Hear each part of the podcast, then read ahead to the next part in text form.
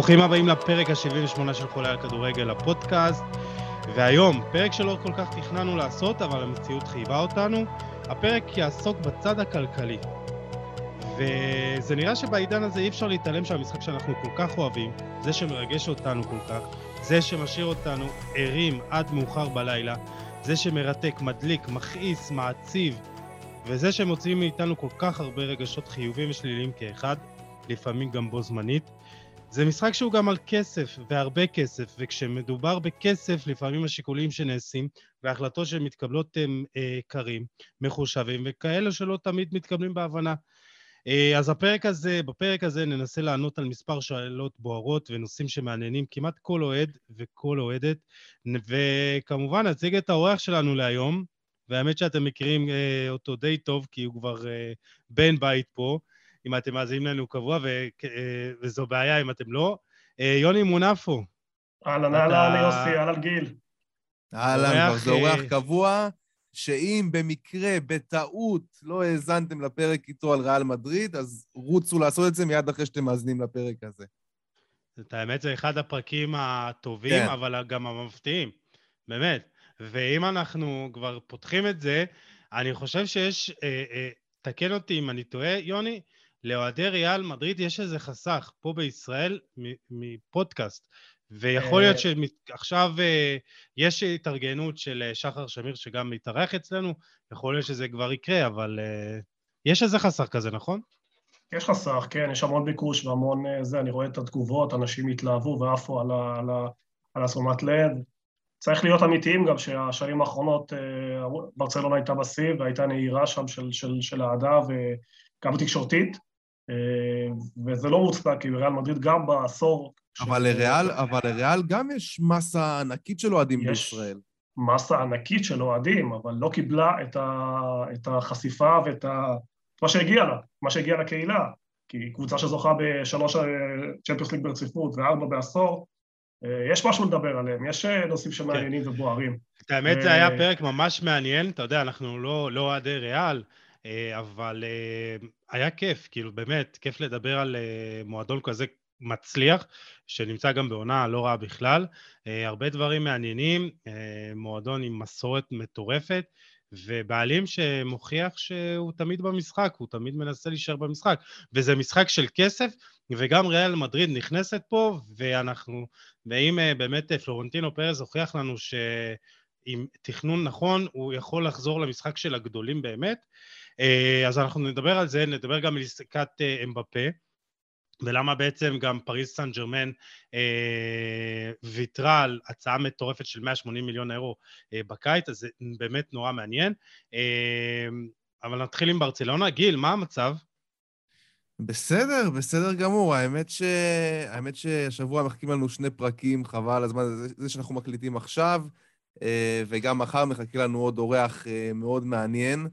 אה, אז הרבה הרבה עשייה, ואם אתם מאזינים לנו, ושוב, ויש לכם איזשהו עסק או משהו כזה, ואתם רוצים לפרסם אצלנו, אה, אז אפשר לבוא לדבר בפרטי, איתי, עם יוסי, אה, ונסגור את זה. וזהו, יאללה, בואו בוא, בוא נתחיל. אפרופו כסף, אתה אומר. כן, אם כבר מדברים, אם כבר מדברים על כסף, אז... אה, כן, אם פותחים את זה. אז אה, כמו שגיל אמר, באמת, אם אתם רוצים חשיפה של אלפי האזנות בכל חודש, אנשים שאוהבים כדורגל ומוצר איכותי, אה, וזה מתאים לכם, אז באמת תפנו אלינו. וכמו שאמרתי, הפרק הזה לא היה מתוכנן, והוא נולד מכוח המציאות. ומה המציאות? זה בעצם עסקת פרן תורס לבר, לברסה. אה, אתמול הוא עבר אה, בדיקות אה, רפואיות בהצלחה, והמעבר אוטוטו אמור להיות רשמי, יש כבר חולצות, אפשר למכור, לקנות באתר, והתמונות והסרטונים, הכל כבר אומרים שמוכן, ובאמת זה עניין של אולי שעות, היום, מחר, באמת זה הולך לקרות. וזה מפתיע, כי העסקה הזאת מגיעה אחרי קיץ מטורף, קיץ שברסה מאבדת את הכוכב הכי גדול שלה בהיסטוריה. אה, ובעצם אה, נמצאת באיזה סחרור של שנה, שנתיים של צרות כלכליות, ואתה יודע, יוני גם אה, בדיוק אחרי שהעסקה הזאת נסגרה בימים האחרונים, אז אתה יודע, אמרת, איפה כל אותם אנשים שבאמת אמרו שלברסה אין כסף למאסטיק או דברים כאלה, וזו עסקה שהפתיעה את רוב האוהדים, אתה יודע, האוהד הממוצע, שלא הבין פתאום איך ברסה בעצם אה, מביאה שחקן ב-55 מיליון אירו, פלוס 10 מיליון אה, בונוסים, איך ממצב שאתה יודע, אין כסף למשכורות ואתה צריך לעשות קומבינות של רישום שחקנים כדי להביא שחקנים בחינם, איך מגיע המצב שאתה מחתים פתאום בינואר 55 מיליון אירו שחקן, באמת עסקה לא קטנה בכלל, ואתה עוד חולם על ארלינג הולאנד בקיץ, ואם זה לא ילך אז מקסימום תלך על אה, דושן ולאהוביץ', וזה באמת מדהים, איך ממצב של, אתה יודע, יוני, אה, תעשה לנו קצת סדר. אז אני אעשה סדר קצת. כלום ושום דבר, סדר. אתה מגיע למצב כזה. תראה, בסופו של דבר, אה, נתונים כספיים, השאלה איך מציגים אותם ואיך משחקים איתם. הנושא של בעיות כלכליות בברצלונה היה קיים, אבל לא בדרך שבה הוא הוצג. לעשות כותרת, 1.5 מיליארד יורו, יורו, שזה הודלף, זו הדלפה של הפורטה והמחנה שלו, מסיבה מאוד מאוד פשוטה, הם רצו להראות שהם קיבלו את הקבוצה במצב גרוע, קטסטרופלי, ואכן הם קיבלו אותה, אבל לא קיבלו מועדון בחוב של 1.5 מיליארד. אנשים לא קראו, אבל 1.5 מיליארד יורו זה אומר ברוטו. מה זה ברוטו? זה כל החובות של ברצלונה, כל ההתחייבויות העתידיות, חוזים, הכל שיש לברצלונה, בלי להתייחס להכנסות. אם אתה לא מתייחס להכנסות, אז ברור שכאילו המצב הוא על הפנים, אבל בפועל, כשמועדון ברצלונה וגם ריאל מדריד זה 1-2 בעולם בהכנסות, מכניסים בערך 800 מיליון יורו. רגע, בשביל... יוני, אבל צריך, להגיד, אבל צריך להגיד גם שמבחינת הכנסות, אז גם העזיבה של מסי, גם השנה וחצי, כמעט שנתיים שהמועדון משחק בלי קהל, כל הדברים האלה זה דברים שמאוד משפיעים, נכון, גם על נכון. החוץ של ברצלונה, היו הרבה יותר גדולות בעבר. בוא, המועדון הזה ירד משמעותית ברמה... המותג, המותג, כל המותג הזה שנקרא ברצלונה, נמצא בדעיכה משמעותית, בטח אחרי העזיבה של מסי. הוא נמצא בדעיכה, אבל החוזים עם הספונסרים יציבים, וההכנסות מזכויות שידור הן עדיין יציבות, כי זה חוזה ארוכי טווח. רוב הכסף של ברצלונה, הייתה ירידה מ-900 מיליון יורו הכנסות בעונה של קורונה ל-800 או 790 מיליון בערך הכנסות. הייתה ירידה פגיעה כי לא היה קהל ולא היה מכירות כרטיסים.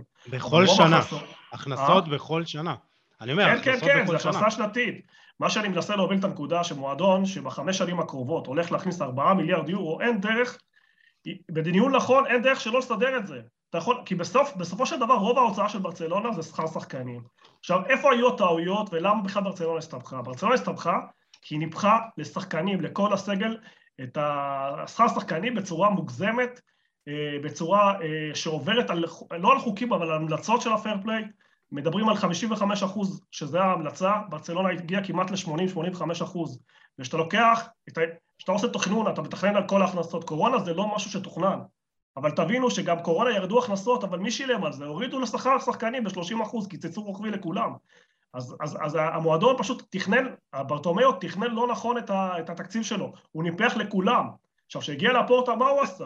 הגעת, כן, כל, עכשיו, קודם כל, יוני, סליחה שאני קוטע. כן, כן. כן, סליחה שאני קוטע, חשוב להדגיש שזה שכר שחקנים שאמרת הגיע לסכום פשוט הזוי של כמעט 700 מיליון, מיליון אירו. אירו. כל, נכון. היום הוא, עומד, היום הוא עומד על 225 מיליון אירו, אם אני לא טועה. היום מסיבות, מסיבות של... אה, תכף נגיע לבקרה תקציבית של ספרד, שזה כאילו... אה, זהו, צריך, שחר... צריך להגיד, יוני, צריך להגיד שכרגע, לפי מה שאני הבנתי, אה, לברצלונה אין איזושהי בעיה של מזומנים. זאת אומרת, לא, אם כן לא. יש לה את הכסף, זה יותר ההגבלה של לליגה. לליגה פה נכנסה למשחק, בוא נעשה סדר, כי התחלנו, התחלנו עם החוב הגדול של 1.5 מיליון, ראינו שהוא לא באמת חוב של חיי, הוא, האזור של החוב האמיתי הוא 500 מיליון, אבל גם ה-500 מיליון חוב הזה, זה לא, זה לא חוב אה, שאתה צריך לשלם אותו מיידי, אתה יכול לפרוס אותו לתקופה ואתה יכול לשלם, וזה מה שלפורטה עשה דבר ראשון. הוא הלך, בדק מה, מי נותן לו את הריבית הכי טובה, ולקח הלוואה ל-20 שנה בגולדמן זרקס, והוא כל שנה יש לו חוב מינוס של 40 מיליון או 30 מיליון שהוא צריך להחזיר. בתקציב של 900 זה לא מספר כזה גדול. לכן לא צריך להיות מופתעים שלברצלונה יש כסף לשחק. מה שאתה אמרת זה נכון, לברצלונה יש הגבלה של שכר שחקנים.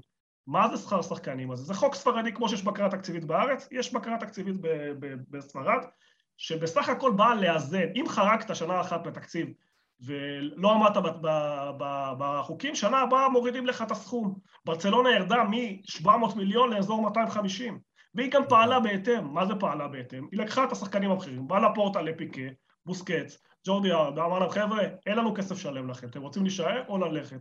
רוב השחקנים יסכימו לקמצן, 30, 50, כרגע לא ניכנס לכל אחד. אבל צריך להגיד, צריך להגיד גם במקרה הזה, אה, מה שגם עזר פה להחתמה של, אה, להחתמה של אה, פרן תורס, זה העובדה שבעצם התפנתה, התפנתה המשבצת של סרחיו אגרו מבחינת משכורת. נכון. זאת אומרת, הפרישה של סרחיו אגרו זה גם, זה גם משהו שמאוד נכון, עזר נכון, פה. נכון, אבל היה עוד מהלכים, הם שחררו את גריזמן, הם שחררו את אה, נכון. מסי, מסי לבד. אז בוא אני אשאל, אז בוא אני אשאל את זה, מה, יוני, באמת. 150 מיליון אירו משכורת. לשנה. נכון. אז- אז 71 נטו זה 130 ומשהו מיליון. כן, אמרת, שלחת לי את זה אתמול, סוארץ 100 לפני. 138 נקודה, כן. נכון, אז נכון, אז נכון. אני שאלתי את זה היום בדף, האם העזיבה של לאו מסי, ברצלונה, זה היה הדבר הכי טוב שהיה יכול לקרות לה בנקודת הזמן הזו? זה היה בלתי נמנע, אני חושב, מה זאת אומרת? כאילו, מבחינה, אתה יודע, אני חושב, ש, אני חושב שכל הצדדים היו רוצים שמסי, שמסי יישאר בברצלונה, אם זה, אם זה משהו ש, שה, שהיה נאחז במציאות, אבל אתה יודע, מכוח הנסיבות ומה ש, כל מה שקרה במועדון הזה מבחינה כלכלית, אני חושב שאתה יודע, הפרידה הזאת הייתה בסופו של דבר בלתי נמנעת. וגם אם אתה יודע, גם אם הוא היה נשאר, אוקיי, הוא היה נותן את העוד שנה, שנתיים האלה, בסופו של דבר המועדון היה בינתיים נכנס לבור עמוק יותר ויותר, ובזמן שמסי שמה, אז זה גם, אתה יודע, זה קצת משתיק את זה וקצת פחות מתעסקים בבעיות, אז זה נתן להם את הסוג של סתירה הזאת, כן להבין שאוקיי, אנחנו צריכים לעבור את השנה הפיננסית הזאת, בדיוק כמו שהם עוברים עכשיו, ולהתמקד, אתה יודע, ברכישות, לגרד במרכאות את, ה, את הרכישות האלה, כמו פרן תורס, אני לא יודע, הם מדברים על הולנד, תכף נגיע לזה, אבל אה, העלות של כל העסקה הזאת זה משהו ש, שלא נראה לי שיוכל לצאת כן, לפועל. אנחנו נ- נדבר על עסקת הולנד עוד כן. אה, בהמשך. אה, אבל תשמע, מה זה אה, טוב? בסופו של דבר, כאילו, בלתי נמנע. כן. בעיניי. אז, אה, אבל אתה יודע, אני, אני אומר, זה העזיבה שלו, זה העזיבה של אה, גריזמן, זה העזיבה של אה, סוארס, ועכשיו, אתה יודע, מנסים להיפטר כל הכוח מקוטיניו, שבאמת צ'אבי גם לא בונה עליו נכון. מקצועית, אבל אה, אפשר, אוקיי. אפשר לומר ש... יוני, אפשר לומר שלפורטה לקח פה החלטות קשות, ודיברנו על זה בפתיח, אה, שלפעמים, אתה יודע, זה החלטות שאתה אומר, בואנה, איך הוא עושה את זה? איך עושים את זה מבחינה מקצועית? איך עושים את זה מבחינה רגשית? ואתה אומר, אולי זה היה בלתי נמנע להיפטר מכל העודפים האלה. אתה יודע, אה, טוב, סוארז היה עוד אה, בעונה שעברה לפניו, אבל גריזמן ומסי, ואתה יודע, יכול להיות שהוא אמר, אני, אני סופג את כל האש עכשיו בשביל העתיד של המועדון. אה, קודם כל, לפורטה בעיניי, למרות שאני אוהד ריאל והכל, עושה עבודה מדהימה, והוא קיבל המון החלטות אה, אה, קשות, מכוח המציאות והנתונים הפיננסיים, אבל צריך להבין משהו, יוסי. הדבר, הרבה מתייחסים לסכום העברה של שחקן, מעט מאוד מדברים על גובה השכר של שחקן. מה הכוונה? נכון. אם קנית את קוטיניו ב-100 מיליון, בסדר, השקעת, אבל אם אתה משלם לו סכום גבוה מדי, נניח, כמו שמשלם ברצלונה, 15 מיליון יורו, שזה יוצא בסביבות ה-30 מיליון יורו, אתה, אתה הופך את הערך של הנכס ששילמת עליו 100 מיליון כמעט לאפסי. למה כמעט לאפסי? לשלם, כמה קבוצות בעולם יכולות לקנות מברצלונה את קוטיניו וגם לעמוד במשכורת. מעט מאוד קבוצות, זה אומר שהשחקנים האלה יש להם היצע נמוך. אולי תמצא חמש קבוצות שיכולות לשלם לקטיניו. ומה קורה כששחקן לא מצליח? אף אחד גם לא ירצה לשלם לך סכום העברה. ואתה מוצא את זה גם בברצלונה וגם בריאל דרך אגב, שחקנים כמו חמאס, שחקנים כמו קוטיניו, שחקנים כמו בל. אנשים שואלים, למה, למה אף אחד לא קונה אותם? אף אחד לא קונה אותם, עדן עזר לא יכול גם. עדן עזר זה הדוגמה הכי טובה אולי עכשיו. עדן עזר, כי אף אחד לא יכול לשלם לו את המשכורת. הרי כדי לקחת שחקן, אתה לשלם לו את אותו דבר או יותר. 90 אחוז במקומות. רגע, יוני, יוני, אבל השאלה שלי, יש לי, יש לי שאלת, שאלת תם בנושא הזה. אין בעיה. אוקיי, סבבה, דיברת, דיברת על המשכורת, ואני מניח שגם קוטיניו וגם עדן עזר, אתה יודע, לאור כל מה ש... הלא הרבה שהם הציגו בשנתיים, שלוש האחרונות, צריכים להבין שהם צריכים להתרגל למציאות חדשה, למשכורת קצת יותר נמוכה ממה שהם מרוויחים כיום. אתה רואה, אני לא רוצה לדבר על כל אחד באופן אישי, אבל אתה רואה ש-80-90 אחוז מהשחקנים לא, לא מוותרים כל כך מהר על כסף. לא, ממתיר, לא ממהרים לוותר. ואגב, דרך אגב, גם ששחקנים כאלה, כמו שאתה אומר, הושאלו כי, כי, כי ראו שלא הולכים, קח את אה, חאמס שהלך לאברטון. הוא לא ויתר על שכר, הקבוצה ויתרה על, על, על השווי של הכרטיס שלו. בייל הלך לטוטנאם, הוא לא ויתר על שקל, הוא לא ויתר על אה, פאונד, הוא פשוט עבר כאילו בחינם, השאלה בחינם. או חאמס הלך לביירן. שילמו לו את השכר, הכל בסדר. השחקן כמעט, שוב, יש מקרים כאלה, כמו גריזמן השנה שהסכים לקצץ קצת, אני לא אומר שגורף אף אחד לא מסכים, אבל גם כשאתה מקצץ מגובה כל כך גבוה, רוב הקבוצות לא יכולות לעמוד בשכר המטורף של הכוכבים שריאל משלמת, ברצלונה שילמה, ומעט מאוד קבוצות. גם אם אתה לא מסתכל רוצות, על סיט... לא, לא רוצות נראה לי יותר לא. מאשר לא יכולות. גם, גם וגם, אבל אם אתה מסתכל על מבנה השכר בביירן או על מנצ'סטר סיטי, הרבה מדברים על מנצ'סטר סיטי, תסתכל על השכר, רוב השחקנים שמגיעים, מגיעים בגיל צעיר בשכר סביר לגמרי. סיטי יכולה נכון. למכור כמעט כל שחקן, עובדה שמוכרת את תורס במחיר גבוה, כי מבנה השכר זהו, אז, אז הוא הגיוני, הוא הגיוני. לא, לא הייתה השתוללות כמו ריאל, ברצלונה. אני אומר לחברים שלי בריאל מדריד, אין קבוצות בעולם שהן משלמות 10 מיליון יורו, מרסלו, מגן שמאלי, אין כמעט קבוצות כאלה. ליברפול זה 2-3. ס- תעברו על הטבלאות קצת, תראו שהסכומים לא כאלה גדולים. אם אתה עובר גיל, סתם דוגמה, על 60% לשחקנים בליגה האיטלקית, 60% בקבוצות, סליחה, לא מגיעות לשלם מיליון יורו לשחקן לעונה. אין קבוצות, אין, תעבור. אז זהבי מה שאתה אומר- אז 2 מה שאתה אומר פה- נטו בעונה, אז צריכים להבין... שאתה, כן. מה שאתה אומר פה זה שבעצם הסכום ההעברה, אה, לרוב בינו לבין השכר אין שום קשר. זאת אומרת, יכול להיות סכום לא, לא העברה של שחקן... לא חייב, לא, אין קשר, אבל מה שכן חשוב להבין שהשכר הוא מאוד מאוד מרכיב חשוב בהעברות. מתעלמים מזה, לא מתייחסים לזה, אבל בסוף, אם אתה קונה שחקן בסכום והשכר שלו מאוד מאוד גבוה, לא פרופורציונלי, אתה בעצם גורם לשווי של הכרטיס להיות שווה כמעט אפסי, כי מי ישלם עליו? מי יקנה ממך אותו? רואים את זה שוב ושוב. סוארס עבר כמעט בחינם, אנשים שואלים למה? כי, כי, כי קשה לעמוד במשכורת שלו. אם אתה עומד במשכורת שלו, אתה לא יכול לשלם גם על הנכס, כי, כי אין נכס. זה גם עניין של גיל אצל סוארס, אבל, אבל זה חוזר על עצמו יותר ויותר. מה שאני, מה שאני מכוון זה ניהול מקצועי תקין ונכון. ברטומיאו ניפח משכורות. דרך אגב, אמרתי את זה בפרק על ריאל, שגם ריאל אחרי אליפות אירופה, שזה הוזכר הרבה בגלל רונלדו ולא רק, הרבה אנשים קיבלו משכורת מעל השווי שלהם, ואז נתקעו. איסקו זה היה עוד דוגמה. אבל אם אתה הולך לברצלונה זה אותו דבר. שחקנים, אומטיטי, דוגמה טובה. אף אחד לא לוקח אותו אפילו בחינם, בהשאלה, לא לוקחים אותו. עכשיו, נכון שהוא גם לא רוצה ללכת לחלק מהמקומות, אבל קבוצות גדולות לא אוהבות אותו, כי הן לא משלמות לבלם. היה מיליון דיבור שם על. בנפיקה, על דברים כאלה. נכון, לא אבל בנפיקה לא יכולים לשלם את הסכומים האלה. הוא צריך להתפשר. על הרבה, זה לא קצת גיל, זה המון. עכשיו, שיגמר החוזה, יכול להיות שנה האחרונה הוא יוותר, כמו שחמאס הלך לסעודיה. כן, אז... אז, אז מסר מאוד אה, חשוב להבין, שאם נכון. אתה מנפח משכורות, הערך של השחקן כמעט והוא לא שכיר, הוא לא... הוא לא, לא מצליח... נכון. אה, אני, אז. אז, אז אני, יש לי, יש לי משהו להגיד בנושא הזה, אבל אני רוצה שנתמקד בברצלונה דווקא.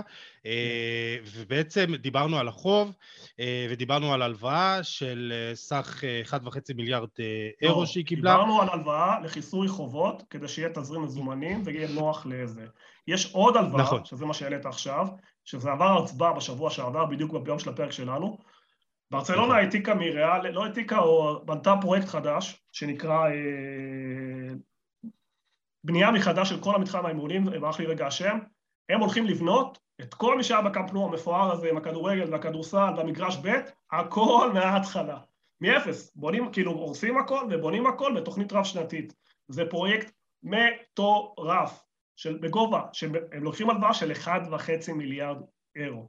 עכשיו, זה באמת חוב שיצטרכו להחזיר, אבל הפריסה של החוב היא ל-35 שנה בתנאים מאוד נוחים של, בסוף, בתום הבנייה, זה עבודה של אה, לפורטה. אתה אומר שהמהלך הזה, המהלך הזה הוא נועד בשביל לקבל את ההלוואה הזאת? כל ה... אם, אם בעצם ברצלונה לא הייתה זקוקה כל כך לכסף, היא לא הייתה עושה את המהלך הזה? לא, היא הייתה עושה את המהלך כי כלכלית הוא נכון, כי בסופו של דבר, בעתיד- בעתיד שהפרויקט הזה יסתיים, ההכנסות של ברצלונה מהמתחם יהיו הרבה יותר גבוהות, יכסו גם את העלות הבנייה, גם את העלות כן. הבנייה וגם אה, אה, יעשו עוד יותר הכנסות, כלומר, המהלך הוא סופר נכון, הקמפנו יגדל, יהיה יותר יציעי VIP, יהיה יותר מסעדות, המוזיאון, לא. שהוא מספר אחד בכל ברצלונה, ויש שם מוזיאון של פיקאסו ועוד דברים יפים בעיר הזאת, הפיק...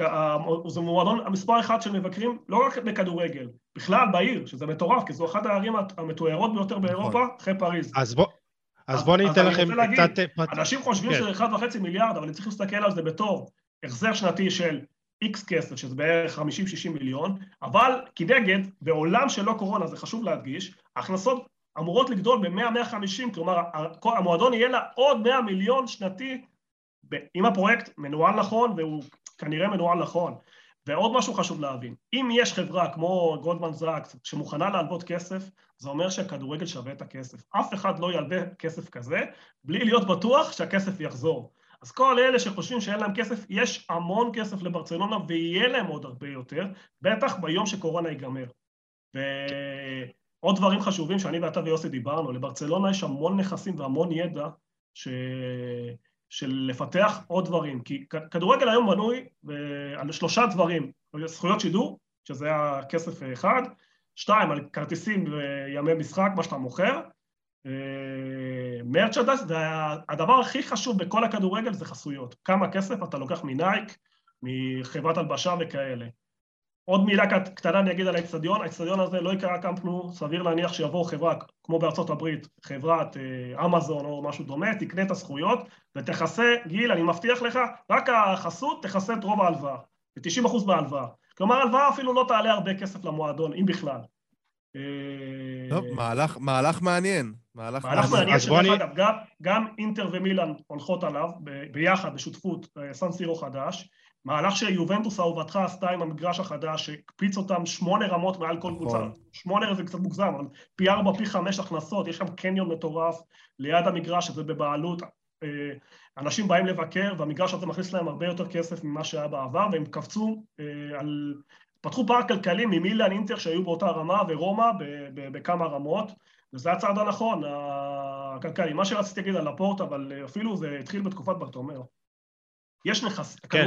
צריך לתת, צריך לתת לו כמה מילים טובות, כי, כי הוא התחיל איזה משהו כן, כן, כן, לא אני, רע אני בכלל. עכשיו, כן. אני אפרט על זה. דיברנו על שלושת המשולש הזהב, מה שנקרא, כרטיסים, מרצ'נדה, חסויות וימי משחק, אבל הכדורגל מחפש דרכים אחרות להכניס כסף להרוויח. ואחד הדברים שהתחילו בתקופת uh, ברטומאו זה ברסה סטודיו. מה זה ברסה סטודיו? אני מפיק סרטונים, אני מפיק סדרות, אני מפיק דברים יחד עם מפרסמים, ואני מוכר. אחד התוצרים שלהם היה Match Day, סדרת דוקו על אה, ברצלונה, שהתפרסמה בעיקר בגלל ההתנהגות בספסל אחרי ההפסד, וזה עשה רעש, והשחקנים לא כל כך אהבו את זה. שורה תחתונה, הפרויקט הקטן הזה שהתחיל לפני שלוש שנים, מכניס כיום לברצלונה בערך 40 מיליון יורו. הפקה של סרטונים, של סדרות, ויש תוכניות להרחיב את זה יותר ויותר, וזה נכס מניב. גיל, זה לא היה קודם. זה כמו תחרות לוואן שאתה עובד בה. תחשוב, הם מייצרים תוכן כן. ומוכרים אותו. וזה רק התחלה, יש להם שותפות עם החברה הסינית, אה, היפנית, סליחה, אה, שמכינים להם סרטונים, ו... וזה עובד מאוד יפה, וזה רק התחלה, כי זה הולך לצמוח. אה, אז, ו... אז אני עכשיו אתן לכם קצת, כן, אני אתן לכם קצת גם נתונים, אבל גם לוחות זמנים, מה, מה בעצם הולך לקרות בפרויקט הזה. אז uh, התכנון של השיפוץ יתחיל בשנה הבאה ויסתיים בסוף 2025. התכולה של האיצטדיון הולכת uh, לגדול ל-105 אלף uh, צופים. זה ביותר איזה 15 אלף, נכון? זה אני לא, זה אני לא הבנתי, אני לא הבנתי כל כך למה צריך איצטדיון עם 105 אלף צופים, בייחוד לברצלונה. אז, אז, אז, לברצלונה הזאת, שכרגע לא מצליחה למלא... כרגע ברצלונה לא מצליחה למלא חצי אצטדיון. יש להם שלוש שנים לגדל, אה, לבנות קבוצה טובה. זהו, הם יצטרכו לעבוד קשה בשביל למלא אותו. כן, אז זה יהפוך את קאמפ נו לאיצטדיון הגדול באירופה. אה, ואמרת, יוני, 100-150 מיליון. אה, ראיתי גם שחואן לפורטה מצפה לגידול בהכנסות של כ-200 מיליון אירו בשנה. כמו שאמרת, מבחינת שם של איצטדיון, כן, כרטיסים, אני הורדתי את העלויות של הבנייה, אבל בסדר. כן, וכמובן שיש שם את האולם כדורסל שצמוד אליו, שגם אה, אה, אמור להיות אה, מחודש, משופץ, ויהיה מוכן עד 2026. ובאמת, זה, ברצלונה, אמרת, מכניסה כ-800 מיליון אירו בשנה, ובעולם בלי קורונה, בעזרת השם בקרוב.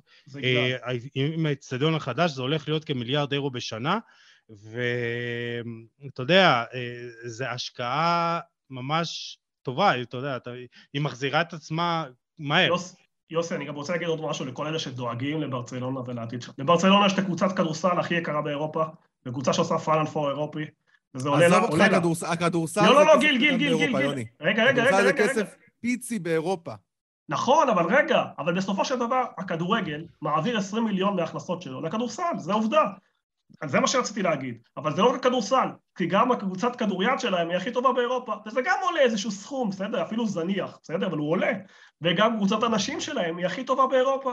נכון. וגם האוקי שלהם הוא די טוב. מה שאני רוצה להגיד, שבסוף הכדורגל מממן גם ענפים אחרים, וזו החלטה. אמרנו שלפורטה מקבל המון החלטות, יכול לקבל החלטה ששנה אחת, שנתיים, הוא לא ישקיע בכדורסל את הסכום שהוא משקיע כל שנה. אתה מסכים איתי? זו החלטה שהוא יכול לקבל. להגיד, אני לא מחתים את מירוטיץ' ב-3-4 מיליון יורו, אני אחתים עוד שחקן כדורגל. והכדורסל. הכדורסל של ברצלונה יחסית, אני חושב שהמועדון עם התקציב הכי גדול באירופה. נכון, בגלל זה אני אומר, שזה בסוף זה בא על חשבון הכדורגל. עכשיו, זו החלטה שהוא יכול לקבל. כרגע הם, הם רוצים להיות הכי טובים בהכל. יש להם את הקבוצת נשים אלופת אירופה, יש להם כדורסל אלופת ספרד והייתה סגנית אלופת היורוליג. אוקי, אוקי הם טובים, כדוריד הם קבוע בפאנל פור של הכדוריד. כל זה עולה, עולה כסף, והכסף מגיע מהכדורגל, אין מישהו פרטי ששם כסף. אז בגלל זה רציתי, היה חשוב לי להגיד את זה, שיש לברצלונה כסף, השאלה מה עושים איתו. ובגלל זה יש כסף לפרן, לטורס, ובגלל זה יהיה כסף לדברים אחרים. ואני לא אז בוא נדבר על הדברים האחרים. הבעיה של ברצלונה הייתה בטווח הקצר, בגלל החובות שברטומיאו הכניס אותם, ועשו התייעלות נכונה, שחררו שחקנים שהרוויחו כנראה יותר מדי, לא מדבר על מסי, מדבר על כל האחרים, וצמצמו את כל השאר, פיקה, בוסקץ, ג'ורדי אלבה, העתיד שלהם העתיד טוב, העתיד מבטיח, הם יישארו בטופ, הכדורגל צריך אותם, ריאל מדריד צריכה אותם ליריבות, הליגה הספרדית צריכה אותם, אה, יש להם, יש להם גם נכסים. אתה רואה פה שבסופו של דבר אין תחליף למסורת ולשם שהמועדון הזה בנה לעצמו, ואתה יודע, גם בתקופות... אתה יודע, כמו, כמו, כמו השירים, גם בתקופות הכי קשות, יוסי? אז גם בתקופות הכי קשות, אה, בסוף המועדון הזה כן יצליח לקום על הרגליים, ואני רוצה להגיד עוד כמה דברים קטנים בקשר לרכישה של פרן תורס, אה, שכרגע מדברים על זה שהמשימה הכי גדולה של ברצלונה אה, בחלון ההעברות הזה, זה להאריך את החוזה של אוסמן דמבלה. עכשיו, זה לא רק כי הוא כזה טוב וכל כך רוצים להשאיר אותו, אה, וגם לא רק כי הם לא רוצים אותו. הם בונים שניוקאסל אולי ייתנו איזה 100 מיליון כן, וישחררו אותה. אבל לא, לא, תקשיב, הם פשוט רוצים להשאיר אותו, גם כדי שה, שהעסקה, שהתשלומים עליו יימשכו לעוד כמה שנים. זאת אומרת, שהם לא יצטרכו להוציא, בעצם לשלם עליו עכשיו את כל הסכום ההעברה שנותר, כי הם משלמים עליו בתשלומים. אז הם רוצים, לה, אה, רוצים להחתים אותו עכשיו לעוד כמה שנים, כדי שהתשלומים האלה בעצם יימשכו, וזה משהו שייתן להם גם, ייתן למועדון עוד, אה, עוד ככה הרבה אוויר. לגבי לליגה שדיברנו מקודם, אז צריך להגיד שלפי החוק של לליגה, אתה יכול להוציא אה, עד רבע, עד רבע מההכנסות שלך על כל מה שקשור לשחקנים. זאת אומרת, אם לברצלונה עכשיו יש הכנסות של 200 מיליון, של 100 אה, מיליון יורו, היא יכולה להוציא 25 מיליון יורו על כל מה שקשור לשחקנים. אז זה גם משהו ש... אז זה גם משהו שככה, הליגה עשתה את זה בשביל שמועדונים, זה סוג של פייר פליי כזה, בשביל שמועדונים לא ייכנסו אה, לקשיים הכלכליים האלה, כמו שראינו את ברצלונה נכנסת. אז במקרה של ברצלונה באמת, זה גם משהו ש... שככה מקשה עליה, וראינו את זה גם בתחילת העונה עם, אה, עם הגוורו, שעד השנייה האחרונה, עם אה, גם הגוורו וגם ממפיס, שעד השנייה האחרונה לא הצליחו, רק בשנייה האחרונה הצליחו לאשר אותם בבקרה התקציבית. וכמו שאמרת, יש כמה שחקנים שגם אמורים לעזוב, וזה גם משהו ש, שיפתח עוד כמה אה, חדרים פנויים ככה למשכורות. כן, אה, קוטיניו כזה ואומטיטי. אה, יוני, הזכרת דברים אחרים, ואחד הדברים האחרים האלה זה בעצם ארלינג הולאנד, ואתמול, אם אני לא טועה, פורסם בספרד שהולאנד הוא אובסס, אובססיה של לפורטה, והוא... ולפורטה בעצם רוצה להביא אותו כמגה סטאר שלו, אה, הכוכב הזה של ברצלונה החדשה. אה, לפורטה נפגש בתחילת החודש אה, מינו ריולה, וגם ג'אנלוקה די מרציו, העיתונאי האיטלקי, דיווח שהולנד מעדיף לשחק בספרד ולא בפרמייר ליג, הוא מעדיף ריאל מדריד ואין לו בעיה גם להצטרף, להצטרף גם יחד עם קיליאן אמבפה. אבל מה שאני שואל, ברגע שהולנד כן יראה נכונות, אה, אתה יודע, יש איזושהי, אה, יש איזה דיאלוג, כמו שאמרתי, עם אה, ריולה, אתה רואה שיש סיכוי שברסה יכולה להחתים את הולנד בקיץ? ועוד מעט גם נדבר על המחירים שלו וכמה העסקה שלו באמת הולכת להיות. ונדבר גם על ריולה, שזה גם לא פחות מעניין. אה, לדעתי, בגלל, בניתוח הנתונים, בניתוח העובדות, אה, הסיכוי של ברצלונה הוא מאוד מאוד נמוך. אה, לא רק בגלל הכסף, אלא יותר בגלל רגולציה, כמו שגיל הזכיר. החוקים בספרד הם נורא נורא נוקשים. הבעיות שלהם, כל הזמן אמרתי שאין בעיה לברצלונה בטווח ארוך, אבל כן יש בעיות בטווח הקצר. השנה הזאת גם רואים שעכשיו יש קורונה, זה עלול להשפיע עוד טיפה על ההכנסות. אם לא יהיה גדילה ממש משמעותית ברמת הספונסרים, בהזרמה של הכסף ושחרור מסיבי יותר של שחקנים, יהיה קשה לקבל אישור על העסקה הזאת מבחינת שכר שחקנים, לא מבחינת יכולות כלכליות של המועדון, ובטח לא מבחינת העתיד של המועדון. זו עסקה מאוד מאוד מסובכת, אם אתה רוצה ניכנס אליה, אבל אה, גם כן, אם יש כן, את הכסף... אני רשמתי לי נתונים, אני חייב להיכנס. אני, עשינו. תחקיר מלא. כן, אז אה, אה, אה, פולקר שטרוט, הסוכן של טוני קרוס, אמר לפני כמה חודשים שזה צפוי להיות אה, עסקה של בין 250 ל-300 אלף, אה, אה, 300 אלף, 300 אה, מיליון אירו לחמש שנים, אבל אה, לפי כריסטיאן פלק, העיתונאי הגרמני, אנחנו... אה, אחד הדברים שאנשים רוצים זה אמינות ב, ב, בפרק הזה ובכללי, אז אנחנו באמת אה, מסתמכים על מקורות מהימנים. אז אה, כריסטיאן פלק אה, מספר שהדרישות של ריולה מצ'לסי הם אה, שכר שנתי של 50 מיליון אירו לעונה. אה, יש עמלת סוכן של אה, ריולה 40 מיליון אירו, עמלת אבא, שזה בין 10 ל-20 מיליון אירו, וסעיף שחרור שעל פי כל הדיווחים זה עומד על 75 מיליון אירו. אז אנחנו מגיעים כבר פה לכמעט אה, 350 פלוס מיליון אירו לחמש שנים. אז... אני אה, חושב שאתה זה חתיכה. אתה טועה בחשבון, כי כשאומרים עלות כוללת, לוקחים את השכר בהרשאה הראשונה. אתה צריך לקחת, אם אתה לוקח את השכר לחמש שנים, ה-50 מיליון זה 250 מיליון נטו, וברוטו זה באזור, בספרד משלמים כמעט דולר על יורו, יורו על יורו, בזה, זה כמעט הופך להיות 500, שכ- כמעט 5, כי אתה מבין כפול שכר. יש הבדלי שכר, יש הבדלי מס בין מדינה למדינה, אבל בספרד משלמים כמעט מס מלא. אה, לגבי אה, העסקה הזאת, היא מורכבת. אבל, אבל זה. הולכת להיות, כן, היא עסקה שהיא... ומעניינת.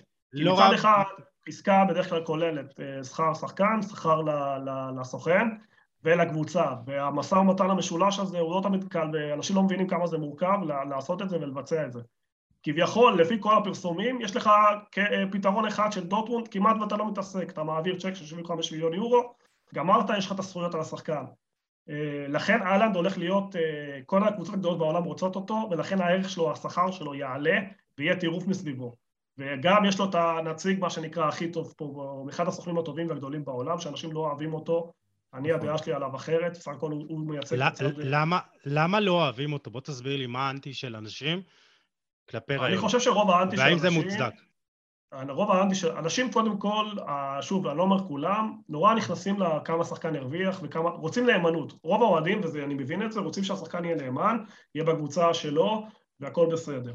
וגם שחקנים לא, וגם אוהדים לא אוהבים שהשחקן עוזב קבוצה שלהם בגלל תא- תאוות, מה שהם קוראים תאוות בצע, וכאילו משפר את המעמד הזה שלו. אבל בואו נהיה רציניים, אם אהלנד לא היה, אם היה אהלנד משחק קבוצת נאורה, והוא היה משחק בנורבגיה ואף אחד לא היה רואה אותו. אז, אה, אז צריך לשים דברים בפרופורציה ולהבין ש, שהיום, בסוף, השחקנים היום הם עסק לכל דבר, הוא לא, הוא לא רק שחקן. הפעם, יש סרט, אני חייב להגיד את זה, יש סרט 2009 ש-ASPN עשו, וגילה ש-60% משחקני כדורסל פושטים רגל מ-NBA ומעל 80% מהפוטבול. היום זה נכון. השתנה, היום רואים שחקני כדורגל. יש, יש על זה מחאות, יש על זה גם מחאות מאוד מאוד גדולות בארצות הברית, כל מה שקשור, בעיקר בפוטבול, דרך אגב, שהם ממש מרגישים שם סוג של עבדים. זה, משתמשים המון המון במילה הזאת עבדים, שוק עבדים. אבל, אבל ובגלל היום, זה סוכנים, סוכנים כאלה כמו ריולה, הם אנשים שדואגים קודם כל לשחקנים, וכן, השחקנים, זה כן גורם והיום- לאנטגוניזם מצד, מצד מועדונים ומצד מאמנים ומצד כל הגורמים ובארצות מהצד- הברית- השלישי. הזדעזעו מהסרט ועשו הפקת לקחים וגידלו אותה ועשו מחנות לשחקני רוקי. ומלווים אותם ומלמדים אותם להיות אנשי עסקים. עמרי כספי השקיע את רוב הונו בחברות סטארט-אפ של אז היה קנאביס וכל מיני דברים כאלה, אבל את הקשרים ואיך לפנות לאיש עסקים, איך לעשות דברים, הוא למד ב-NBA מההשתלמויות שהוא עשה, ורואים היום, היום, קח את לברון, הוא מגה סטאר בעסקים, לא רק בספורט, יש לו חברות, הוא, לא, הוא הפסיק להיות מפרסם, מה זה מפרסם? אתה מקבל ועושה חסות. הוא, הוא, הוא לאנשים שפנו אליו, הוא ביקש להיות אה, בעל מניות. והוא הפך למיליארדר, ב... מייקל ג'ורדן זו הדוגמה הכי טובה, שהנעל שלו הפכה למותג הכי עולמי, הוא שותף של נייקי במותג, הוא מתחלק עם רווחים זה- בחברה. זה משהו חסר תקדים. נכון, אבל זה לא חסר תקדים, זה הפך, חסר תקדים הפך להיות היום סוג של שגרה. זהו, זה היה אז חסר תקדים. נכון, נכון, נכון, אבל, אבל זה הפך להיות איזשהו דרך, ושחקני כדורגל, כל הזמן אומרים, היום שחקני כדורגל לוקחים את הכסף ולא רק קונים אה, מכוניות יוקרה, יודעים להשקיע ולהניב נכסים. אתה ראית את רונלדו הברזילאי, פנומנו, קונה קבוצת כדורגל בברזיל, השנה, החודש האחרון, קנה קבוצת כדורגל והילודין, אנשים אומרים, מאיפה היה לו כסף למכור 40 מיליון פה? כי הוא השקיע נכון את הכסף, הוא השביח את הנכסים שלו. היום פורסם במרקה שמרסלו קנה שתי קבוצות, אחת בזה, זה אומר שאנשים, השחקנים כבר לא מה שהיה פעם, יש להם, אה, יש להם גם יועצים טובים, יש להם גם אנשים טובים, ויודעים למנף את הכסף הזמני שהם עשו לדברים טובים, ובסך הכל המגמה לדעתי היא חיובית, עדיף על לראות שחקני עבר, ויש גם בארץ כאלה מקרים, yeah. כן. אולי תעשו פעם פודקאסט, תראו שאנשים פה, חלק הגיעו למצב של אה, לא טוב, וחבל. זה כן, אנשים שהרצנו... יש, יש, המון, יש המון מקרים עצובים, אבל אני רוצה שנדבר רגע ככה בקטנה על מינו ריולה, אתה יודע, הרבה אנשים מסתכלים עליו כ... כבד בוי של, הכד... של הכדורגל העולמית, להרבה אנשים הוא ככה אה, לא בטוב בעין, בעיקר אוהדים של קבוצות, בעיקר אה, אה, מועדונים, אה, מאמנים, כאלה דברים. צריך להגיד שהאיש הזה באמת, אה, יש לו סיפור מטורף. קודם כל הוא, קודם כל הוא אה, בכלל התחיל אה, בתור אה, מנהל רשת פיצריות של המשפחה שלו, ומשם הוא צמח ולמד משפטים, ואז הוא הגיע לאיזה... ל... הוא היה גם כדורגלן, ואז הוא היה גם אה, מנהל ספורטיבי, ואז באיזשהו שלב הוא הפך ל... הוא הצטרף לאיזושהי סוכנות אה, שחקנים קטנה, אה, ודרכה בעצם עשה את המכירה של דניס ברקאמפ, הוא עמד מאחורי המכירה של דניס ברקאמפ מאייקס בזמנו לאינטר, ואז אחרי זה גם פאבל נדווד מספרטה פראג ללאציו. אז זה בן אדם שאתה יודע, הוא לא, הוא לא רואה ממטר. זאת אומרת, מה שיש לו להגיד, הוא אומר, הוא בזמנו, אחרי שיוהאן קרויף ביקר את זלטן איבראימוביץ' בתקופה שלו בברצלונה, אז הוא יצא על יוהאן קרויף, הוא אמר לו, הולך לעזאזל, ואתה זקן ואין לך את האומץ לבוא לאמן במועדון מודרני, ואז גם אחרי זה ברצלונה יצאו עליו, וממש היה שם, ברצלונה אמרו שבעצם הם יותר לא, לא עושים עסקאות איתו, ושמשאים את הכסף שהם, אה, שהם בעצם לא ישלמו לו את הכסף שהם חייבים לו, והיו עוד המון דברים, הוא גם מסתכסך עם אלכס פרגוסון, אבל תשמע, בסופו של דבר, אה, זה בן אדם שתמיד עומד מאחורי השחקנים שלו. אה, באש ובמים, בטוב וברע. הוא קודם כל מייצג את השחקן, הוא דואג לאינטרס של השחקן, ואתה יודע, למועדונים לא קל עם זה. כן, יוני, אני אשאל אותך ככה, אני אשאל אותך ככה. האם אתה חושב שברוב המקרים הסוכנים, וריולה בתוכם, לוקחים את ההחלטה הכי טובה לשחקן שלהם. לא מבחינת אה, כמה כסף הוא ירוויח, אלא האם עכשיו, סתם דוגמא, דליכט, שאנחנו רואים את קשיי התקלמות שלו ביובנטוס, אה, האם, האם, אה, כן, זה שחקן של ריולה. שנים, אה, לא כבר שלוש כן. שנים, כבר שלוש שנים קשיי התאקלמות. אז זהו, אז אה, למה שלוש שנים? שנתיים, לא? שנתיים. שלוש? שנה כן. שלישית? לא, זה היה שנה 2019. שלישית נראה לי, כן. כן, נראה לי שנה שלישית. כן? אז, אז, אז, יוני, האם אתה חושב שבאמת השחקנים, הסוכנים לוקחים את ההחלטה הכי טובה, מקצועית, לשחקנים שלהם? התשובה היא בדיוק, סוכן הוא מדיד בדיוק כמו מאמן או בדיוק כמו שחקן. אם סוכן לא יעשה עבודה טובה, השחקנים לא ינהרו אליו. לא יבואו אליו ויבקשו לייצג אותו. אם סוכן הוא סוכן טוב, כמו מנדש, רונלדו, תפסת שחקן כמו רונלדו, מאות שחקנים רוצים שתייצג אותם. וכל שחקני נבחרת פורטוגל, רוב שחקני נבחרת פורטוגל, ורוב השחקנים אפילו אחרים ששיחקו בפורטוגל, עברו לעבוד תחת מנדש. לפני רונלדו כמעט ולא הכירו את מנדש. הוא היה, כמו שאתה אומר, הוא היה איזה, היה לו בר באיזושהי, זה, באיזה חוף בפורטוגל קטן, ותראה את הצמיחה של אה, זה. כשאתה מצליח בתור סוכן ואתה עושה עבודה טובה למיוצגים שלך, אז אנשים באים אליך. האם ריולה צודק בכל ההחלטות שלו? לא, אבל גם מאמנים לא צודקים וגם שחקנים לא צודקים. ובסופו של דבר, אה, ויש גם מריבות בין סוכנים ושחקנים. אני רוצה להגיד משהו כללי על סוכנים. העולם הסוכנים היה מאוד מאוד פרוץ. מה זה פרוץ? אה, אין, אין, אין עמלה גבוהה, אין משהו שהוא נכון או לא נכון. כל אחד עושה מה שהוא רוצה ולוקח כמה שהוא רוצה. ריולה יכול לדרוש 40 מיליון יורו היום על, על ההחתמה של אה, זה, ואף אחד לא אומר לו כן או לא. אבא של ניימר וכל מיני סוכנים לקחו המון כסף מברצלונה ומפריס סן על העברות, כי ככה, כי לא היה חקיקה. אם אנחנו עושים היסטוריה קצנה של, הכדור, של העולם הסוכנות מול הכדורגל, כי, כי היום יש אחד המלחמות הבאות, פיפ"א רוצה לצמצם את, ה, את האחוז, ה, למסד, להגיד ש-6% זה הסכום שהנכון לקחת מזכר ולא לאשר יותר מזה. אבל אם אנחנו הולכים אחורה, 20 שנה אחורה, השחק... הסוכנים גם שלטו בזכויות של השחקנים. ו... והם היו הולכים למועדונים, אפילו פיני זהבי עשה את זה מספר פעמים. לריבר פלייט או למועדון, או, או לסרביה עם יוביץ'. יוביץ' היה בבעלות פרטית של פיני זהבי לפי כל הדיווחים וכל ההערכות. היגואין היה בבעלות של פיני זהבי, הוא היה הבעלים של הכרטיס שלו. הוא קנה, את, הוא קנה את החוב של ריבר, הוא לקח שחקני נוער, כי הוא ידע שאחד מהם הוא ימכור, זה, זה, זה.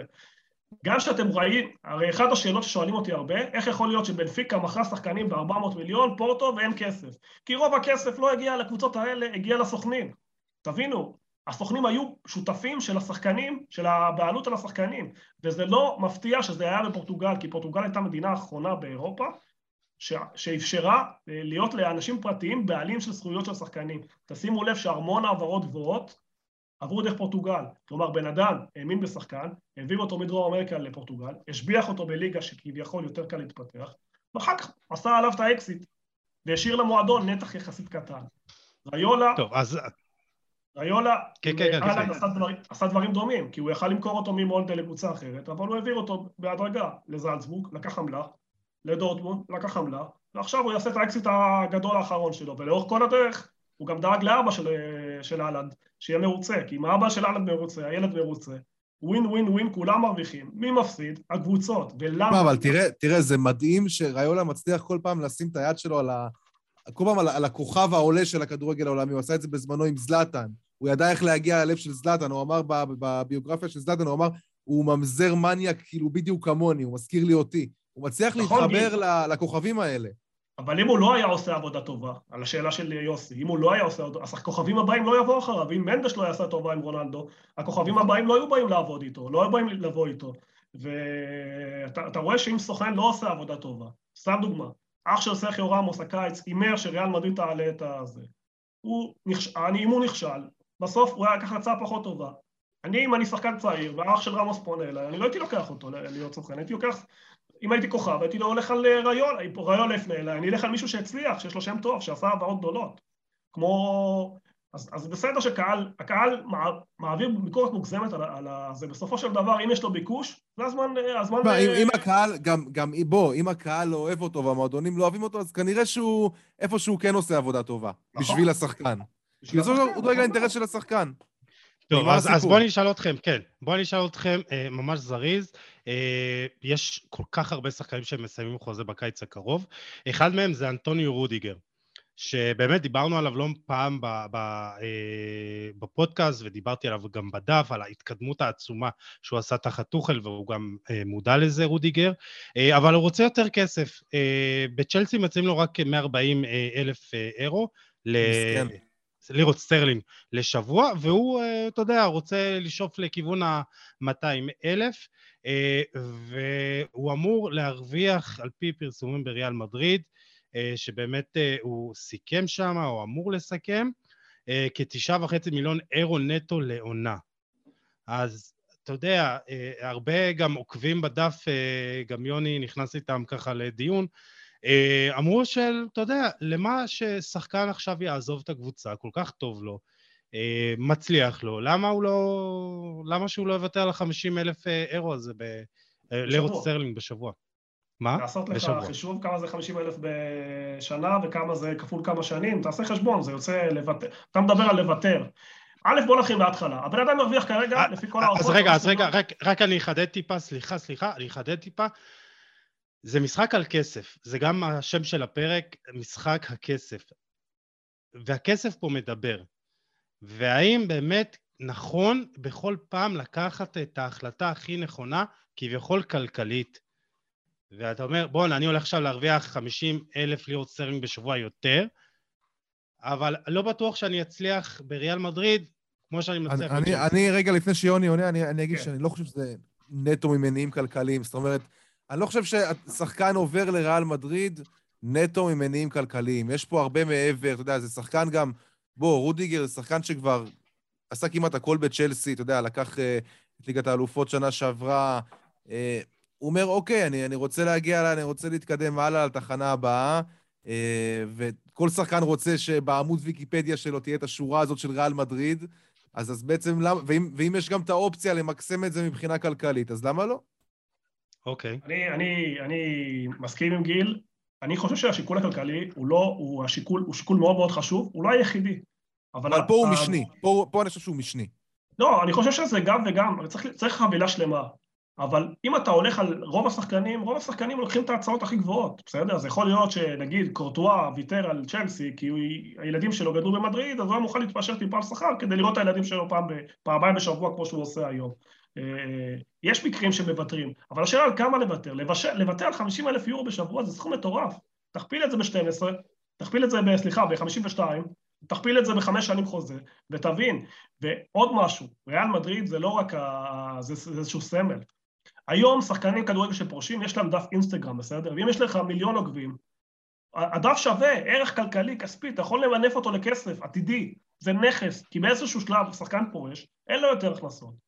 אבל מה רואים שחקני עבר גדולים, שהתפרסמו בכל העולם? שהשם שלהם שווה גם, שווה גם עתידי. כלומר, אתה משביח את עצמך לא רק בשכר, דיברנו על כסף, לא רק כאילו, בשכר שאתה מקבל, כן.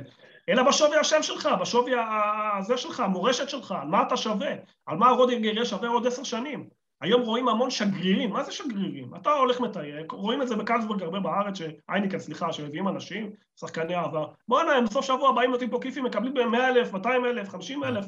זה לא שבאים פה לטייל. בסדר? הם גם מקבלים טיול, גם באים בתנאי VIP וגם מקבלים כסף. עכשיו, אם הם היו משחקים בווסט ברומיץ', מצטער, אף אחד לא היה מזמין אותם. באים לפה שחקנים ששיחקו בריאל מדריד, ביובנטוס. עכשיו, צ'לסי זה מועדון גדול, אני לא אומר שלא, אבל יש לו פחות אוהדים, גלובלית, אם תסתכל בפייסבוק ובאינסטגרם, שזה מדד היום נכון. מאוד מאוד חשוב. יש פחות אנשים שהוא נגע להם בלב, יש פחות אנשים שיש להם רגש חיובי כלפיו, יש פחות אנשים שמחר הוא יעבור ברחוב, הם יצאו החוצה וירצו לפגוש אותם. כי זה לא, כן. כי זה לא הכדורגל הישן, זה לא הריאל מדריד והמילאן וביירן ויובה וברצלונה. והקבוצות האלה, אין מה לעשות. נכון, אבל בסוף השחקן לא רק ממנף את השכר הזה שלו, ממנף את עצמו מכל, ה, מכל, המות, מכל הדברים הטובים שהעולם הכדורגל יכול להציע. גם השם שלך, גם המורשת שלך, גם השווי שוק העתידי שלך, וגם השכר, זה לא בושה, זה לא בושה לקבל יותר. הרי מי ניצל פה את מי? צ'לסי ניצלו אותו ששילמו לו רק שלוש מיליון, זה נשמע הרבה, אבל, אבל הוא מסתכל מה הוא העבודה שלו, ומה בלם אחר ברמה שלו מקבל. והוא מקבל שלוש, והוא חושב, הוא בטוח בתוך תוכו. ואם אני הוא, גם אני בטוח שאני יותר טוב ממנו. זה גם מעבר, מעבר לכסף, כאילו, הכסף פה נותן איזשהו ערך סימבולי, אתה יודע, לכמה מעריכים אותך.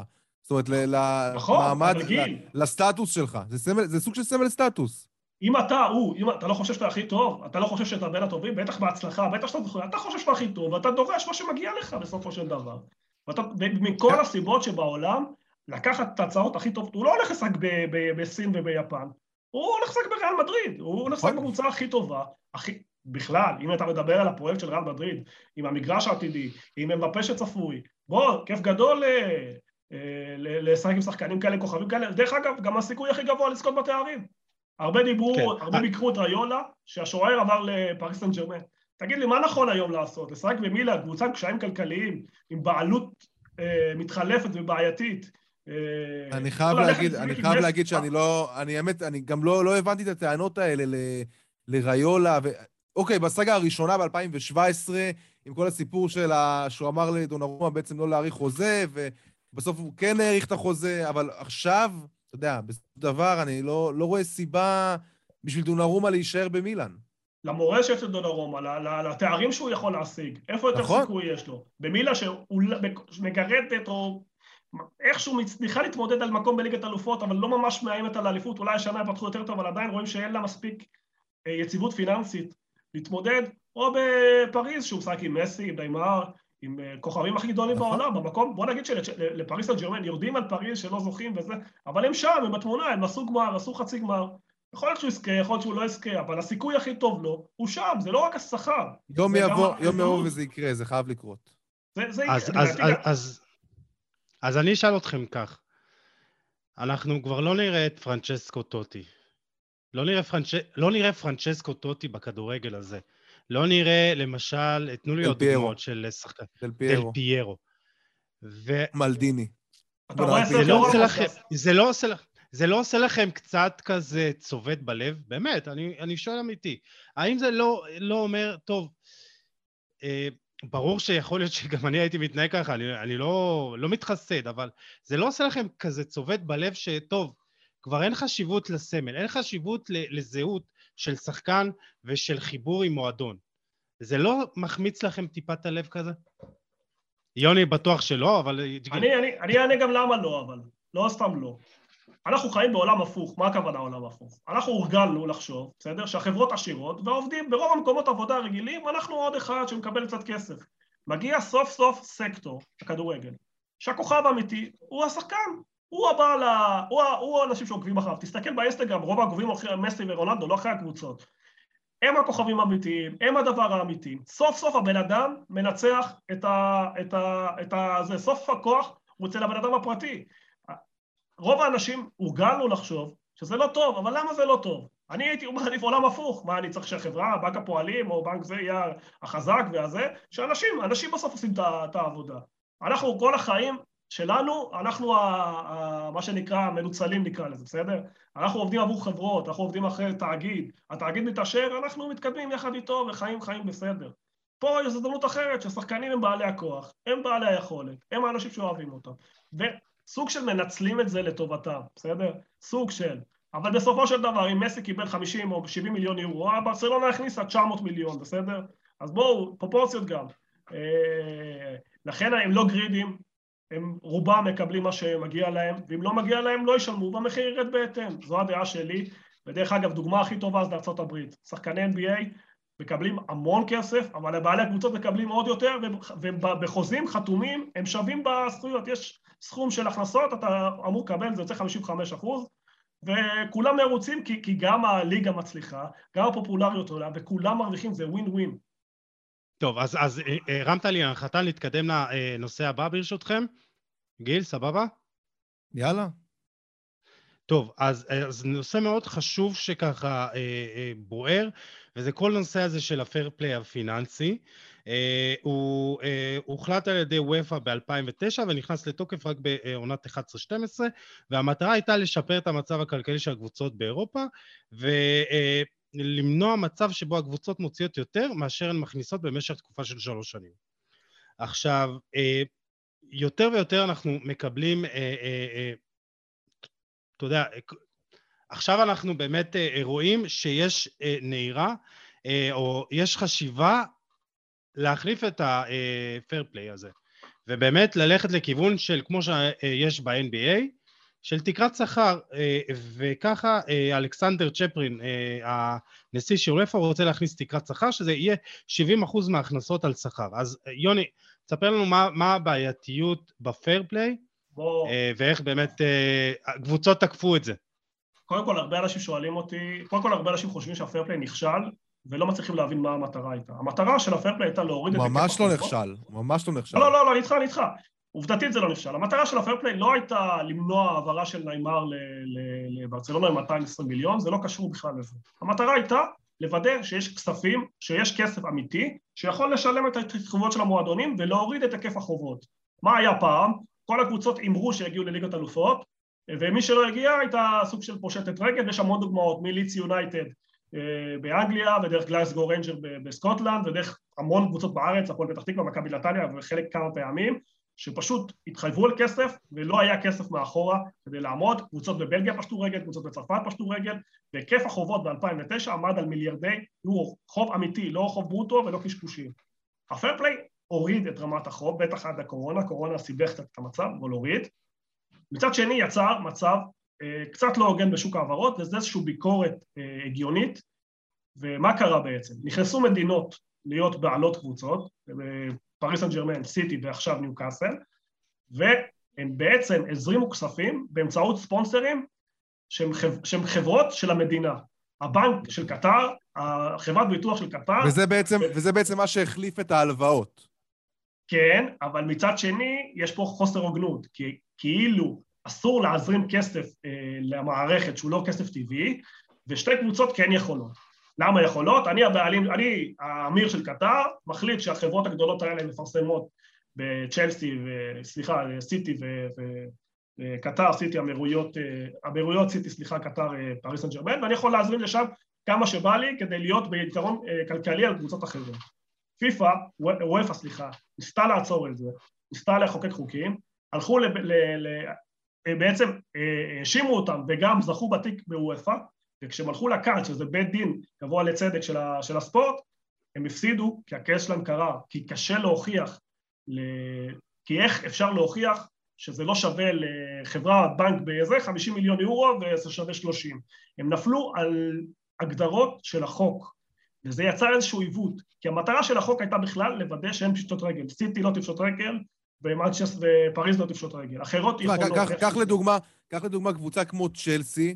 צ'לסי אה, הרוויחה 94 מיליון פאונד אה, בתשע השנים שלפני הפייר פליי. אחרי הפייר פליי היא הרוויחה לא פחות מ-623 מיליון פאונד. שתבין את, ה, את, הגודל, את, ה, את הגדילה של ההכנסות. ולמה כל זה קרה? כי בעצם כל הקבוצה בכלל שינתה את כל המדיניות של הרכש שלה. בעצם הלכה יותר על שחקנים צעירים, השאילה אותם, עשתה גם כסף על שחקנים שהיא, שהיא בעצמה קנתה. אתה מבין? היא פחות הלכה רק על, על הכוכבים הגדולים, על, ה, על הרכישות המפוצצות, זה, ולא, וכמו צ'לסי הלכו עוד, עוד לא מעט מועדונים בדרך הזאת. צ'לסי, צ'לסי זה נושא מרתק של עצמו, רומן אברמוביץ' בכלל לגמרי, נושא מרתק לגמרי, של עצמו. לגמרי, התנהלות הכי טובה, אולי הכי טובה באירופה. שאפשר לדבר על זה לא מעט, על איך להשקיע נכון ואיך לבנות מועדון כמעט מכלום בצורה נכונה. צ'לסי גם מייצגת איזושהי תופעה שעכשיו גודלת בעולם של סוג של גלובליזציה של קבוצות, גם מנצ'סטר סיטי שיש מועדונים, כמו סניפי מקדונלדס, יש לך בכל העולם מועדונים שמגדלים עבור הראשי קבוצות, לסיטי יש עשרה מועדונים היום, לצ'לסי יש הסכמים מביטסה ולמונאקו יש עם סרקל ברוז' ואתה רואה שהיום אה, נכון. אתלטיקו מדריד היא קבוצות בקנדה ובמקסיקו וזה רק הולך ומתרחב, הסוג של מקדונל, מקדונליזציה אני קורא לזה בכדורגל, אבל אם אנחנו נתייחס לבעיות של הפייר פליי, הבעיה גם מהצלחה, בטח באזור הפיננסי של הורדת החובות של כולם, ולשים איזושהי פרופורציה לכולם, נוצר איזשהו מצב של עיוות, וזה החיסרון, כי, כי כרגע בשוק ההעברות בשנים האחרונות יש יתרון מובנה לסיטי ול... סיטי ופריז. פריז, פריז. זה לא מוצא חן בעיניי אנשים כמו אה, פלורנטינו פרז, שהוא בנחיתות מולם, והוא זה שרוצה להקים בעצם את הליגה, ליגת הסופר ליג, כדי להיות מסוגל להתחרות. אז הכל מסתדר.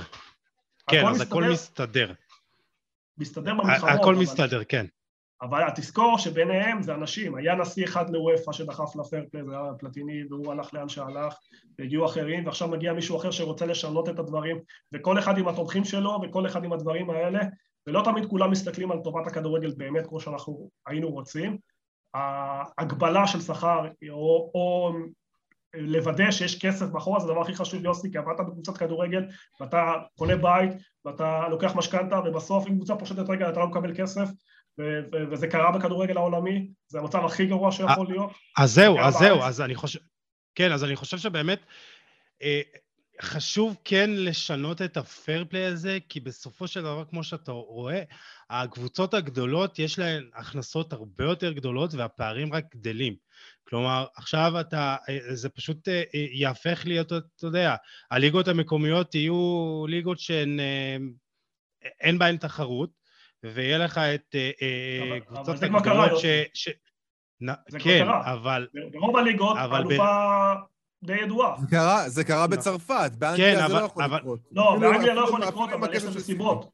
אבל אה, אז... יש סיבות, אבל תסתכל על אנגליה, על איטליה, עם יובה שלך, אה, אנגליה, אה, אנגליה לא, סליחה, צרפת דיברנו, ריאל, בספרד זה סוג של דונופול, לא מונופול, ריאל וברצלונה, אתלטיקו נכון שלקחה, וזה בסדר. יובה שלי כרגע בגירעון מטורף, אתה יודע. כן, כן, לא... בסדר, הכל טוב, אבל... אבל יכול להיות שהפיירפליי הזה לא באמת...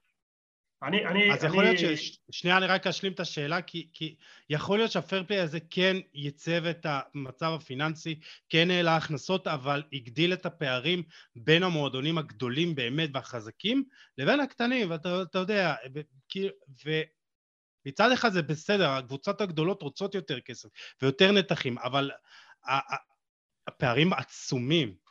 מטורפים. דיברנו, יוסי, קצת, דיברנו קצת בהכנה לפרק על... אה, הרבה אנשים לא מבינים איך דורטמונד מכרה שחקנים ב-500 מיליון והם עדיין לא מסוגלים. אתה מסתכל על הדוחות של שתי הקבוצות, יש פער של 200 מיליון יורו שנתי בהכנסות של הספונסרים. הספונסרים לא פראיירים. הספונסרים זה בדרך כלל נייק, אדידס, חברות גדולות, יודעות איפה לשים את הכסף ויודעות שהכסף הזה חוזר עם רווח. נייק חברה של מיליארדים, אדידס חברה של מיליארדים וכדומה. זה אומר שהשווי שוק של ביירן מינכן עולה על השווי שוק של דורטמונד ב-200 מיליון יורו שנתי, בדוחות זה מופיע וזה לא ישתנה. דרך אגב, המגרש של דורטמונד גדול יותר קצת, הוא מכניס טיפה יותר כסף, הפערים זה בערך 5-6 מיליון יורו בשנה, זה לא משמעותי, אבל הפער הגדול בין הקבוצות הוא בספונסרים ובשווי שוק שלהם, הגלובלי, שווי של השם. ביירן מינכן לעומת בורוסיה דורטמונד. כשאתה מקבל כל שנה 200 מיליון יורו יותר, היתרון שלך, הפיננסי, על דורטמונד הוא ענק, ואני משווה פה אחד לשתיים, לא השוויתי אחד לאפ צה קלן או להמבורג אה, מתחתית הטבלה, שהפערים הם הרבה יותר גדולים. אז, אז בגלל זה לדורטמונד, שיודעת לזהות כישרונות, יודעת למכור אותם בסכום קשה, עד כמעט בלתי אפשרי, להתמודד שווה ושווה לביירן מינכן, ומכאן נובעה השליטה, זו שאלה שחזרה שוב ושוב ושוב, לא מצליחו להבין, כי אנשים שוב ייחסו יותר מדי חשיבות למכירה של שחקן דמבלה, הולנד שיבוא וכל אלה, ולא מתייחסים לפערים הקיימים, העצומים, בהכנסות של הקבוצות. אתה מבין שקבוצה נבנית כן. הרי בחמש שנים, כולם יודעים שבחמש שנים בונים קבוצה, כי אתה קונה כל שנה שלושה ארבע, הפער בין ביירן לדורטמונד בסגל הוא בערך פער של מיליארד יורו, רק מהספונסרים, שזה רוב הכסף.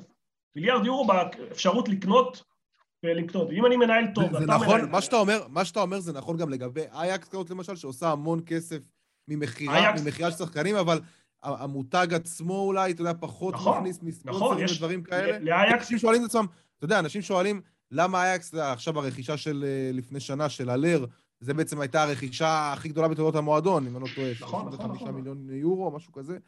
אז אה, כאילו, זה, אתה אומר לעצמך, אוקיי, למה מועדון כמו אייקס לא יכול להרשות לעצמו קצת להשתגע יותר? כי, כי בכוונה לקחתי את דורטמונד וביירן, כי זו אותה ליגה. כן. לאייקס יש בעיה נוספת על הבעיה, שהשווי שוק של הזכויות שידור בהולנד הוא נמוך. הרבה יותר נמוך.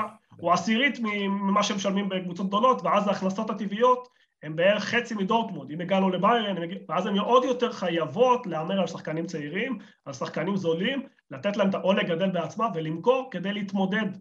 דרך אגב, אנשים לא פראיירים, ומי שמנהל את אייקס יודע את הבעיות האלה, רואה את הפערים, ואני יכול להראות לך פרוטוקולים שניסו להקים ליגה הולנדית, אה, בלגית, ובלגית, אה, ודנית. נכון. נכון, יש, דרך אגב, בכדורסל הקימו, ובכדורגל מנסים כבר שנים, בשנים האחרונות, להבין שכדי לקבל יותר כסף מספונסרים, כדי לקבל יותר כסף מזכויות שידור, מנסים לעשות, למצוא פתרונות כדי לצמצם את הפערים. מה, מה שאתה אומר ש... פה, מה שאתה אומר פה, יוני, זה, זה מאוד מעניין וזה מאוד מדליק לי נורת אזהרה מאוד מאוד גדולה, בתור מי שמכור לליגה האיטלקית, שאני חושב בצער רב שאנחנו הולכים לשם, כי, אתה יודע, עם כל השנים האלה שבהם אנחנו לא רואים uh, הצלחות של קבוצות איטלקיות באירופה, ואתה רואה שהפערים נהיים הרבה יותר גדולים. הכדורגל הוא עדיין מדהים, אבל אתה רואה שיש דעיכה הרבה יותר גדולה ברמת העניין, ולי תהיה, יש תחושה שזה כן משהו שעלול להשפיע גם על כל הקטע של הזכויות שידור, ואנחנו רואים את זה שהפערים בין הפרמייר ליג אפילו לליגה ול, ולסריה גדלים כל הזמן. נקודה סופר חשובה ומעניינת. הכדורגל האיטלקי זה... בשנות ה-90, שאני התחלתי לראות, הוא היה הרבה יותר איכותי, הרבה יותר... אה, כל השחקנים כוכבים הגדולים, פלטיני, מרדונה, כולם גדולים, שיחקו באיטליה. שוב, אני אומר, זה, זה, לא, זה לא העניין של הכדורגל לא איכותי, כמו שאין כוכבים גדולים. אנשים רוצים לראות לא, את לא, הכוכבים לא. הגדולים. הכל מתחבר. איטליה... זה מה שמביא את הרייטינג. איטליה הייתה ביתרון על אנגליה. מה עשו אנגלים? מה עשו אנגלים? אנגלים בשנות ה-90 הלכו, הקימו את הפרמייר ליג, היו הראשונים לזהות מנהלת ליגה בישראל, בסדר? לקחו, אמרו, 100 ש... באו אנשי עסקים, ראו את הנתונים, אתה יודע שב-1966 היו 30 מיליון אוהדים במגרשים. שלפני הקמה של הליגה זה ירד בחצי לאזור ה-16 מיליון. באו אנשי עסקים, אמרו, לא יכול להיות שהתאחדות לכדורגל, 100 שנים מנהלים אותו דבר. בואו נפרוש מה, מההתאחדות. ליברפול, מנצ'סטר יונייטד, אה, חמש קבוצות טוטנאם ארסנל, וברח לחמישית, וברח לחמישית לא משנה, אה, בואו נברח משם, בואו נברח מההתאחדות, וארסנל, ארסנל, טוב, לא משנה. בלקבורן רוברס. לא, לא, לא. נלך עליה סתם. לא, לא, לא, לא, היה חמש, לא משנה, זה פחות קריטי. ובו אמרו, בואו נקים מנהלת ליגה נפרדת, אנחנו ננהל אותה, אנחנו נביא ספונסרים, אנחנו נמתג אותה מחדש. הם הלכו והביאו המון דברים מארה"ב, חלק לא הצליחו, תכף נפרט, ואמרו אליהם, אלה משוגעים, דרך אגב, הליגה בזמנו תוכננה להיקרא סופר ליג, דמיון להיום. מה, מאיפה הגיע הכסף הגדול? דרך אגב, הפערים היום לא רק בכדורגל, תסתכל על, על הסגנון שידור בליגה האנגלית, כמות המצלמות, איכות השידור לעומת האיטלקית. נכון. רק זה שינוי מאוד מאוד גדול.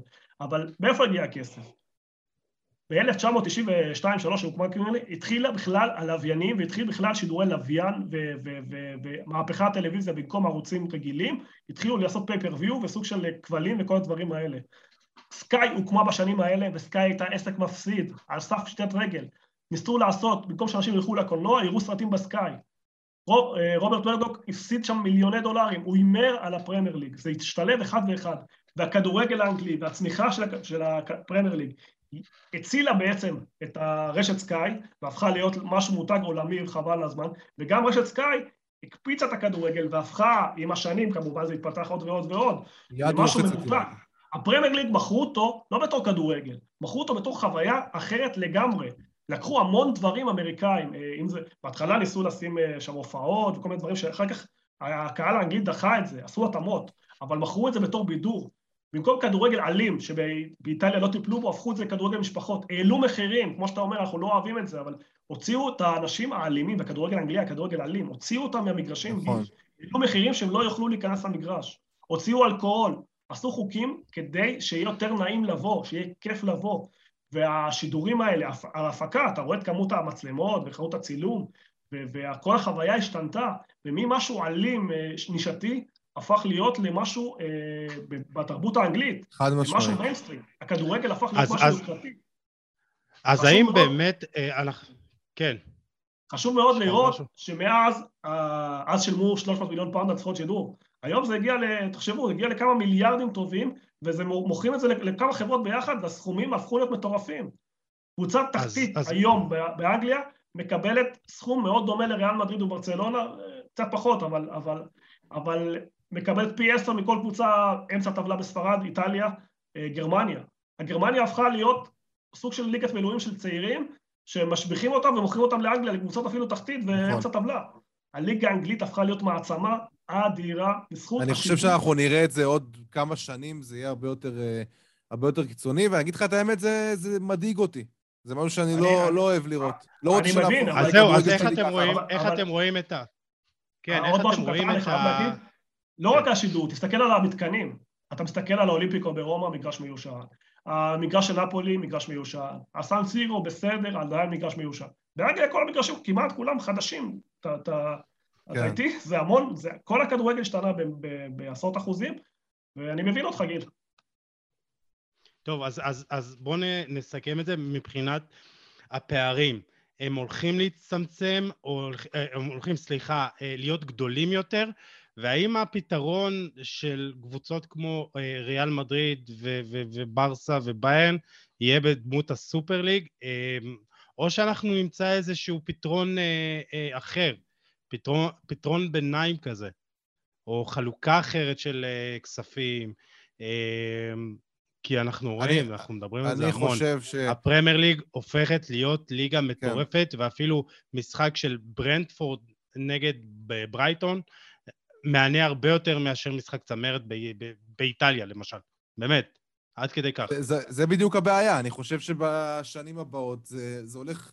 אתה יודע, תמיד דיברו על זה כ, כסוג של NBA, על הפרמייר ליג. אני חושב שאם נדבר עוד uh, חמש שנים, בקצב הזה, כמו שאנחנו רואים את זה כרגע, לא, אם, אם, אם, אה, לא יודע, אם ברצלונה לא תחזור לעניינים, אם... אתה יודע, באיטליה, אני, אני באמת, אני לא רואה את זה קורה, אני לא רואה את הקבוצות מצליחות, גם מבחינה כלכלית, רוב הקבוצות שם, אינטר בכלל, הבעלים שם אה, מת לעזוב, וביובנטוס בגירעון הכי גדול בתולדותיה, ומילאן עוד היחידה שעוד איכשהו עם הקרן השקעות האמריקאית הצליחה להתייצב, אבל שוב, זה לא הסכומים וזה לא קרוב למה שקורה בפרמייר ליג, והפערים בינתיים מצטמצמים, וכמו שאני רואה את זה, אז וואלה, כן, יכול להיות שסופר ליג זה, זה באמת הפתרון לדבר הזה, הפתרון היחיד. יוני, אתה רואה שזה באמת הפתרון היחיד אה, של הקבוצות הללו? אה, אני, אני בעיניי, סופר ליג, זה מזכיר מאוד את המהפכה שהייתה בפרמייר ליג, הוא משהו שהיה צריך להיות, לא עשו את זה נכון, לא שיווקו את זה כמו שצריך, לא הגיעו להסכמות עם אופ"א, אני חושב שמלחמה לא טובה לאף אחד. אה, זה רעיון שימשיך להיות לא, באוויר. אנחנו פשוט בדרך לעידן שבו, שוב, ברייטון תהיה קבוצה יותר טובה מסתם דוגמה, מילאן. אתה מבין מה אני אומר? כן, זה, כן, זה, כן, אני איתך, אני איתך. שחקנים יעדיפו ללכת לקריסטל פאלאס מאשר לאינטר. אני לא יודע מה יהיה עם הסופר ליג, הייתי מאוד אופטימי, היום אני פחות, אבל אני כן יודע שהאנגלים לא הולכים לעצור. האנגלים הולכים להמשיך להשביח את הנכס שלהם, הולכים להשביח את הליגות שלהם, ראו את ההשקעה באקדמיות, היום רואים שחקנים, שלא היה את זה אף פעם.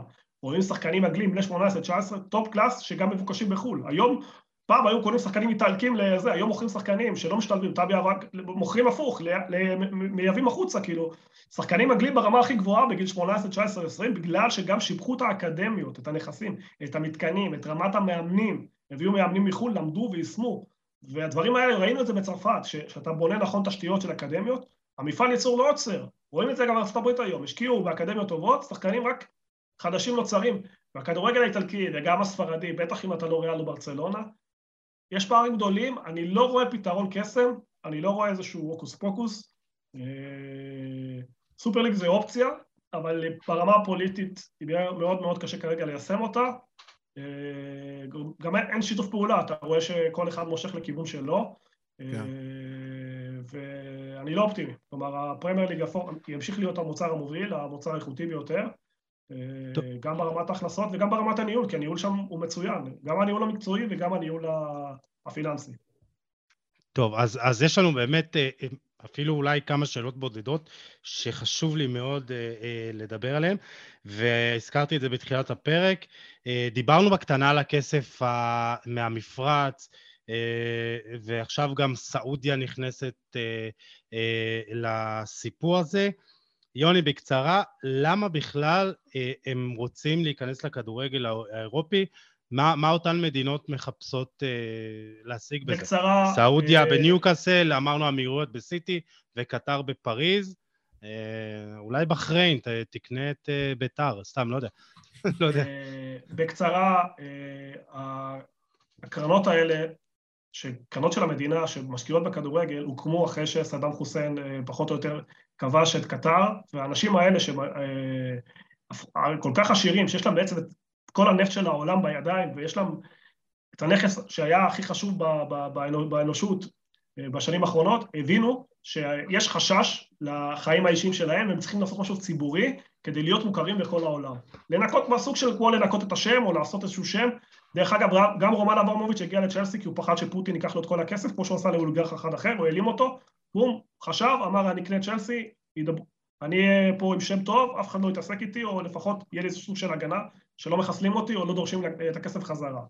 אז, אז הקבוצות, אז האנשים האלה, המטרה שלהם הייתה להיות בהשפעה, במקומות הנכונים בהשפעה, והם לא קנו רק קצת כדורגל, עשו עוד כל מיני מהלכים פחות מעניינים, וזה מה שהוביל את קטר ואת uh, אמירויות uh, להיכנס לכדורגל, להיות שם, שם טוב. יש בקטר uh, כל יום uh, נרצ... מתים אנשים בבנייה של אצטדיונים, וחוץ בנורבגיה שיש... ואף אחד לא מדבר על זה. אף אחד לא מדבר על זה, או בוא נגיד ככה, אנחנו בישראל לא אוהבים את קטר, כי הם תורמים 500 מיליון דולר לפלסטינים כל שנה, ולחמאס, לא, לא לפלסטינים, זה לפלסטינים לי לא הייתה בעיה, אבל תורמים לארגון שהוא ארגון טרור, וזה 500 מיליון דולר. שתבינו שמפה עלה 200 מיליון הם ויתרו, אז תבינו כמה כסף יש בקטר, והם תורמים לעוד המון... אז זהו, אז, אז כן, אז אני רוצה להגיד לך משהו, יוסי, שזה המסר. כן. השם של קטר באירופה הוא שם חיובי. אם תיקח אירופי ממוצע על קטר, הוא לא יגיד לספר לך שאנשים מתים בבנייה.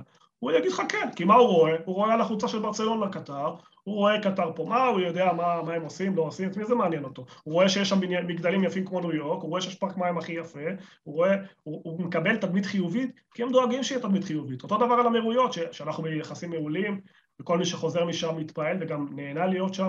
אה, אה, אני לא רוצה לערב פוליטיקה יותר מדי, אבל השם שלהם הוא שם נקי, הוא שם טוב, גם אם לא עושים דברים טובים, כמו שגספרום, שפוטין, עוד פעם, יש לה שם טוב כי היא קונה דרך הכדורגל את השם שלה, זה המטרה העיקרית שבגללם הזרימו כספים, וצריך להבין ש, שהסכומים שלנו נראים גדולים, עבורם הם לא כאלה גדולים.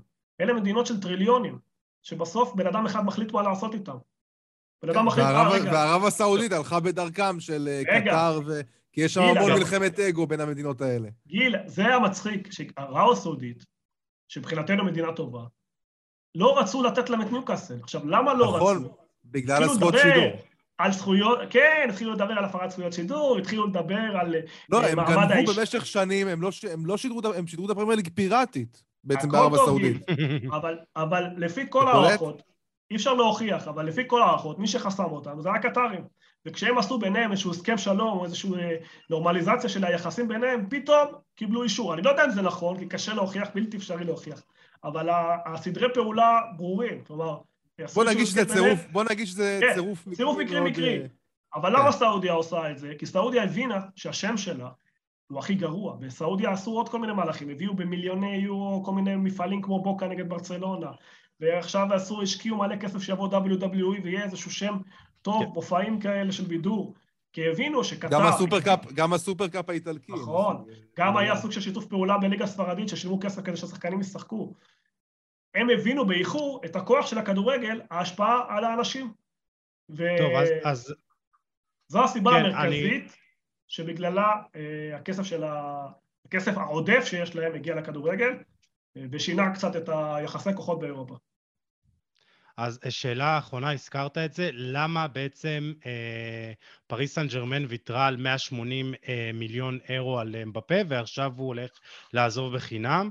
אה, אמרת שזה כסף שפשוט לא מזיז להם. זה לא רק עניין של כסף לא מזיז להם, זה... תראה, אם אתה עכשיו האמיר של קטר, ואתה מייצר במדינה 4 טריליון כל שנה, 180, תעשה היוון לכסף, זה כמעט שואף לאפס. אני לא רוצה לסבך פה מתמטיקה של, של אה, זה פשוטה, אבל אם תעשה ריבית של הסכום הזה, 200 מיליון אה, יורו. כדי לפשט את זה עוד יותר, נתתי את הדוגמה של חמאס, הם יכולים לא לתרום 500 מיליון יורו וליהנות ממנו זה. עכשיו, הם לא תורמים רק לחמאס, הם תורמים לעוד בעלי מקומות. עכשיו, מי זה הם? בסוף זה בן אדם אחד שיש לו בריכה בבית, שבמקום מים יוצא שם נפט, והוא בוחר מה לעשות עם זה. כמה הוא יכול לקנות בניינים ומגדלים ודברים ולהיות בעלים של הכל? אז הוא משקיע גם בדברים אחרים. אז אמרת פה בהרבה מאוד שלו- מילים שבעצם הכסף זה שום דבר בשבילם. נכון, אבל נכון, אבל, אבל זה לא... אני גם ממחיש כמה זה לא שום דבר, אבל, אבל המסר שהוא מעביר. ה, ה, ה, תבין, הוא השקיע, כמה הוא השקיע במונדיאל? הוא בנה לעצמו, בעיר של 60 קילומטר, 60 קילומטר מכל המרחקים בין... הוא בנה שמונה מגרשים, מה הוא יעשה איתם אחרי המונדיאל? הסכום שם הוא 400 מיליארד דולר. על מה אתה מדבר? על 200 מיליון? תשווה 400 מיליארד. עכשיו, תבין עד כמה הוא חזק. שנה הבאה כל הליגות של אירופה הולכות לעצור, באמצע, בחג המולד, בתקופה הכי חזקה של מה- אירופה, מה- מה הם עושים בשביל שיהיה מונדיאל בקטר? זה והולכים לא לשחק יאמן. אצלו בחצר, בחצר הזה. עכשיו, מה הוא יעשה עם כל המגרשים האלה אחרי הטורניר? מה הוא יעשה עם זה? פיל זה לא פיל לבן, זה, זה, זה עיר לבנה, זה עיר של פיל לבן. זה שמו, מה יעשה כל המגרשים האלה? וכמה הוא השקיע בזה? תחשוב על התחזוקה של המגרשים האלה, הרי סביר להניח שחלק הוא יפרק בכלל. עכשיו, אתה מדבר על 200 מיליון לעומת 400 מיליארד? תבין, אין פרופורציה בכלל. עכשיו, מה הוא כן קיבל תמורת הסכום המטורף שהוא הוציא? הוא קיבל שם טוב, הוא קיבל שם נקי, הוא לא מדברים עליו שהוא טרוריסט או כן טרוריסט או לא מממן בטרור, מדברים עליו שהוא אוהב כדורגל ודברים חיוביים, וגם אם הוא השקיע בטרור ומישהו מזכיר את זה, הכותרות שהוא מקבל כדורגל מנקות את כל הדברים האחרים, הלא טובים שהוא עושה ומתעסק, ויש לו תדמית חיובית, ואף אחד לא יכבוש אותו, ואף אחד לא ייקח לו את זה, ואף אחד לא שום דבר, כי בסוף, דיברתי בקטנה, אתה רוצה עוד צירוף מקרים? נו. פ- ה- ר- רמוס מקבל 10 מיליון בפריז ו-10 מיליון בריאל. לריאל זה עולה 20 מיליון יורו, בפריז זה עולה 13, 14. למה?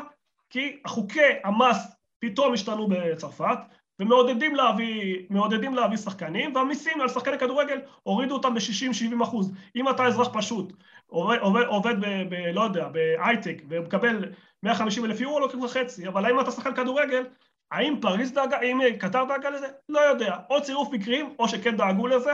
בסופו של דבר זה עוד הטבה שמקלה על ההוצאות של פריז סן ג'רמן, ועוד סוג של הוכחה בעיניי ליכולת של קטר להשפיע בכלל על מדיניות של מדינה אחרת. עכשיו, אני לא אומר ש, שיכול להיות שלצרפתים גם יש איזשהו סוג של פתאום יש להם את הקבוצה הכי יוקרתית, פתאום יש תיירות כדורגל, הם כן מרוויחים מזה שמורידים את המיסים לשחקנים. יש איזו סיבה. אבל הדברים האלה בעיניי, שאתה מצרף כל כך הרבה דוגמאות, הם לא מקריים. רואים את ההשפעה של קטר. בעצם, אתה רוצה עוד דוגמה מוכחת? המונדיאל בק...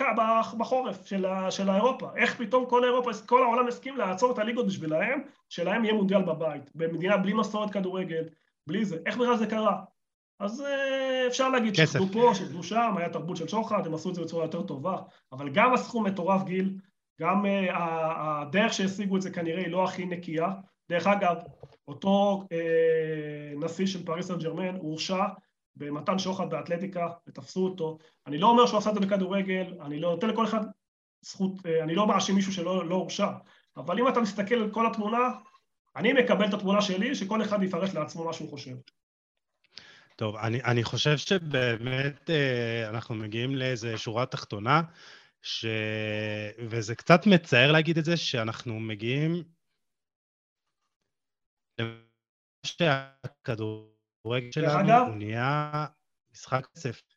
ככל שאתה מרוויח יותר כסף, אז uh, אתה תלך לכיוון הזה. ואין מה לעשות, כמה שזה מצער, זה, זה, זאת המציאות, ואנחנו א', צריכים להתרגל אליה, אבל אולי גם לא לקבל אותה בהכנעה. מילים אחרונות וסיכום שלכם. אני... דיברתי, יוני קודם תיאר את זה די טוב, אני רוצה לקחת אותך אפילו לעולם של הפורמולה אחת בקטע הזה. אתה יודע, כאילו, בסופו של דבר, אתה יודע, ראיתי סדרה על הפורמולה אחת, ומי ש... יוני, אתה בטח גם ראית את זה. אתה רואה שבסופו של דבר, אין, אין כזה דבר, אה, עכשיו, מרצדס לא תהיה נאמנה למנוע של מרצדס, או אתה יודע, או משהו כזה. כאילו, בסופו של דבר, מי שיש לו הכי הרבה כסף, מרכיב את המכונית הכי טובה, וזה מה שנותן לו את היכולת לזכות בתארים, ואתה יודע, אתה יכול להמשיל את זה לעולם, לעולם הכדורגל, ובכדורגל זה שחקנים. אז uh, אתה יודע, בסופו של דבר... כן, אז, uh, אז uh, אני חושב שבמסגרת העולם שאנחנו נמצאים בו כיום, אתה יודע, כל עוד במסגרת החוק, כל קבוצה יכולה להשתמש בכסף שלה, והכסף הזה גם מגיע בסופו של דבר מאנשים שבאו ורצו לשים כסף במועדונים האלה. זאת אומרת, המועדונים האלה הרוויחו את האנשים האלה שרוצים, שרצו לבוא ולשים בהם כסף, כי הם ראו בהם פוטנציאל. אתה מבין? הם לא באו סתם למועדון ו- ושמו בו כמות של כסף. אז uh, בסופו של דבר, כן, הכל, הכל סובב סביב זה, uh, וזהו, מבחינתי. בוא, בוא נסיים באיזה משהו אופטימי, אה, יוני. לא, אופטימי. כדורגל יש אותו בכל הסוגים. יש אנשים שהולכים לליגה א' לראות ונהנים מזה, וזה לא דבר רע. כלומר, יש כדורגל חובבני, יש כדורגל מקצועי, יש כדורגל... לא חייבים, לא כולם חייבים לראות אותו סוג כדורגל, לא כולם חייבים לראות סופרליג שהיא תוקם.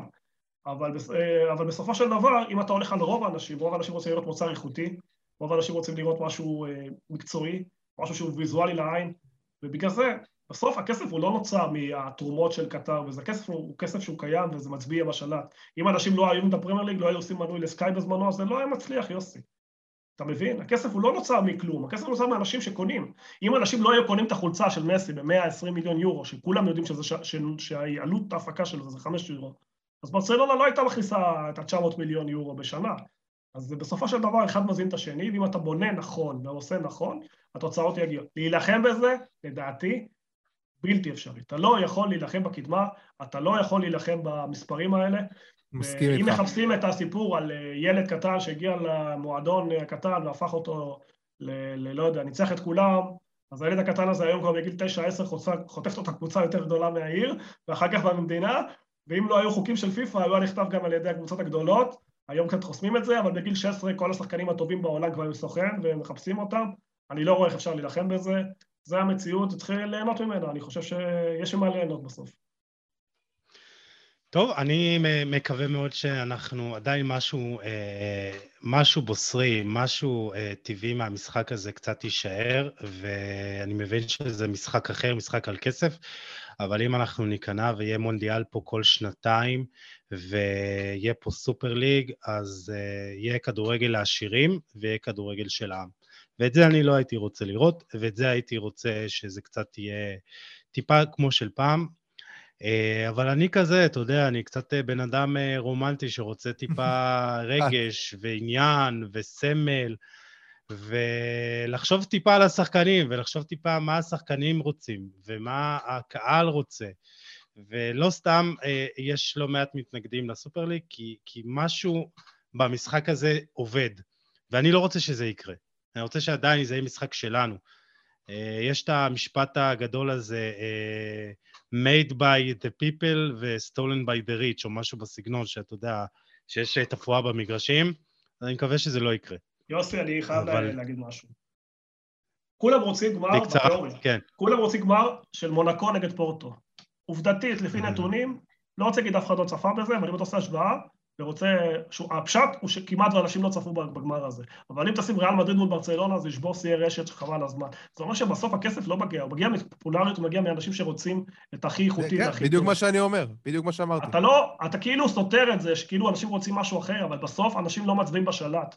אנשים לא יטוסו לגמר של פורטו נגד אה, מונקו, חוץ מהאוהדים המקומיים, אז, אז, אז קבוצה קטנה של אנשים שחלמו על זה כל חיים כן קיבלה, אבל הרוב המוחלט של האוהד הממוצע זה בניגוד לרצון שלו האמיתי, יוסי, זה לא יעזור. למה אתה לא צופה בליגה הארגנטינאית או הברזילאית או המקסיקנית, שהיא ליגה מדהימה? למה אתה לא צופה בזה? אורי לוי כל הזמן כותב, הכתב לענייני... כל הזמן כותב דברים יפים על כל מיני ליגות הזויות, וזה בסדר גמור, הוא אוהב את זה, הוא נהנה מזה. טוב, זה לא אז... בא אחד על חשבון השני, זה מה שחשוב לי להגיד לך. זה עדיין קיים, כן. וזה קיים, וכל אחד יכול לצרוך מה שבא לו. טוב, אני, את האמת, אני חייב להגיד שקצת אה, סטינו מהזמן, כמו תמיד, אבל היה לי ממש מהנה ומרתק, ואני מקווה שבאמת גם אה, מאזינים אה, יאהבו ויתחברו לזה. בזמן הפרק פרן תורס רשמי בברצלונה, אז אני מאוד מקווה שהחצי שעה הראשונה של הפרק תעשה למאזינים טיפה סדר, איך זה בכלל קרה. ואני מאמין שכן נגענו בנקודות הנכונות, אז אני רוצה להגיד לכם תודה. יוני, נתחיל לשלב אותך גם בהוצאות של הפודקאסט בקצב הזה. אין שום בעיה, מלך ההופעות, מלך ההופעות של חולה על כדורגל. כמו בדברים שאני עושה, אני אדאג לאזן את זה בהכנסות, אחי, כל פעם. יאללה, בכיף. תארגן לנו את ההכנסות, הכל בסדר, נפתור אותך מההוצאות. סגור. Uh, גיל, יאללה, ת, ת, ת, תלך לעיסוקים שלך וגם כל אחד מאיתנו.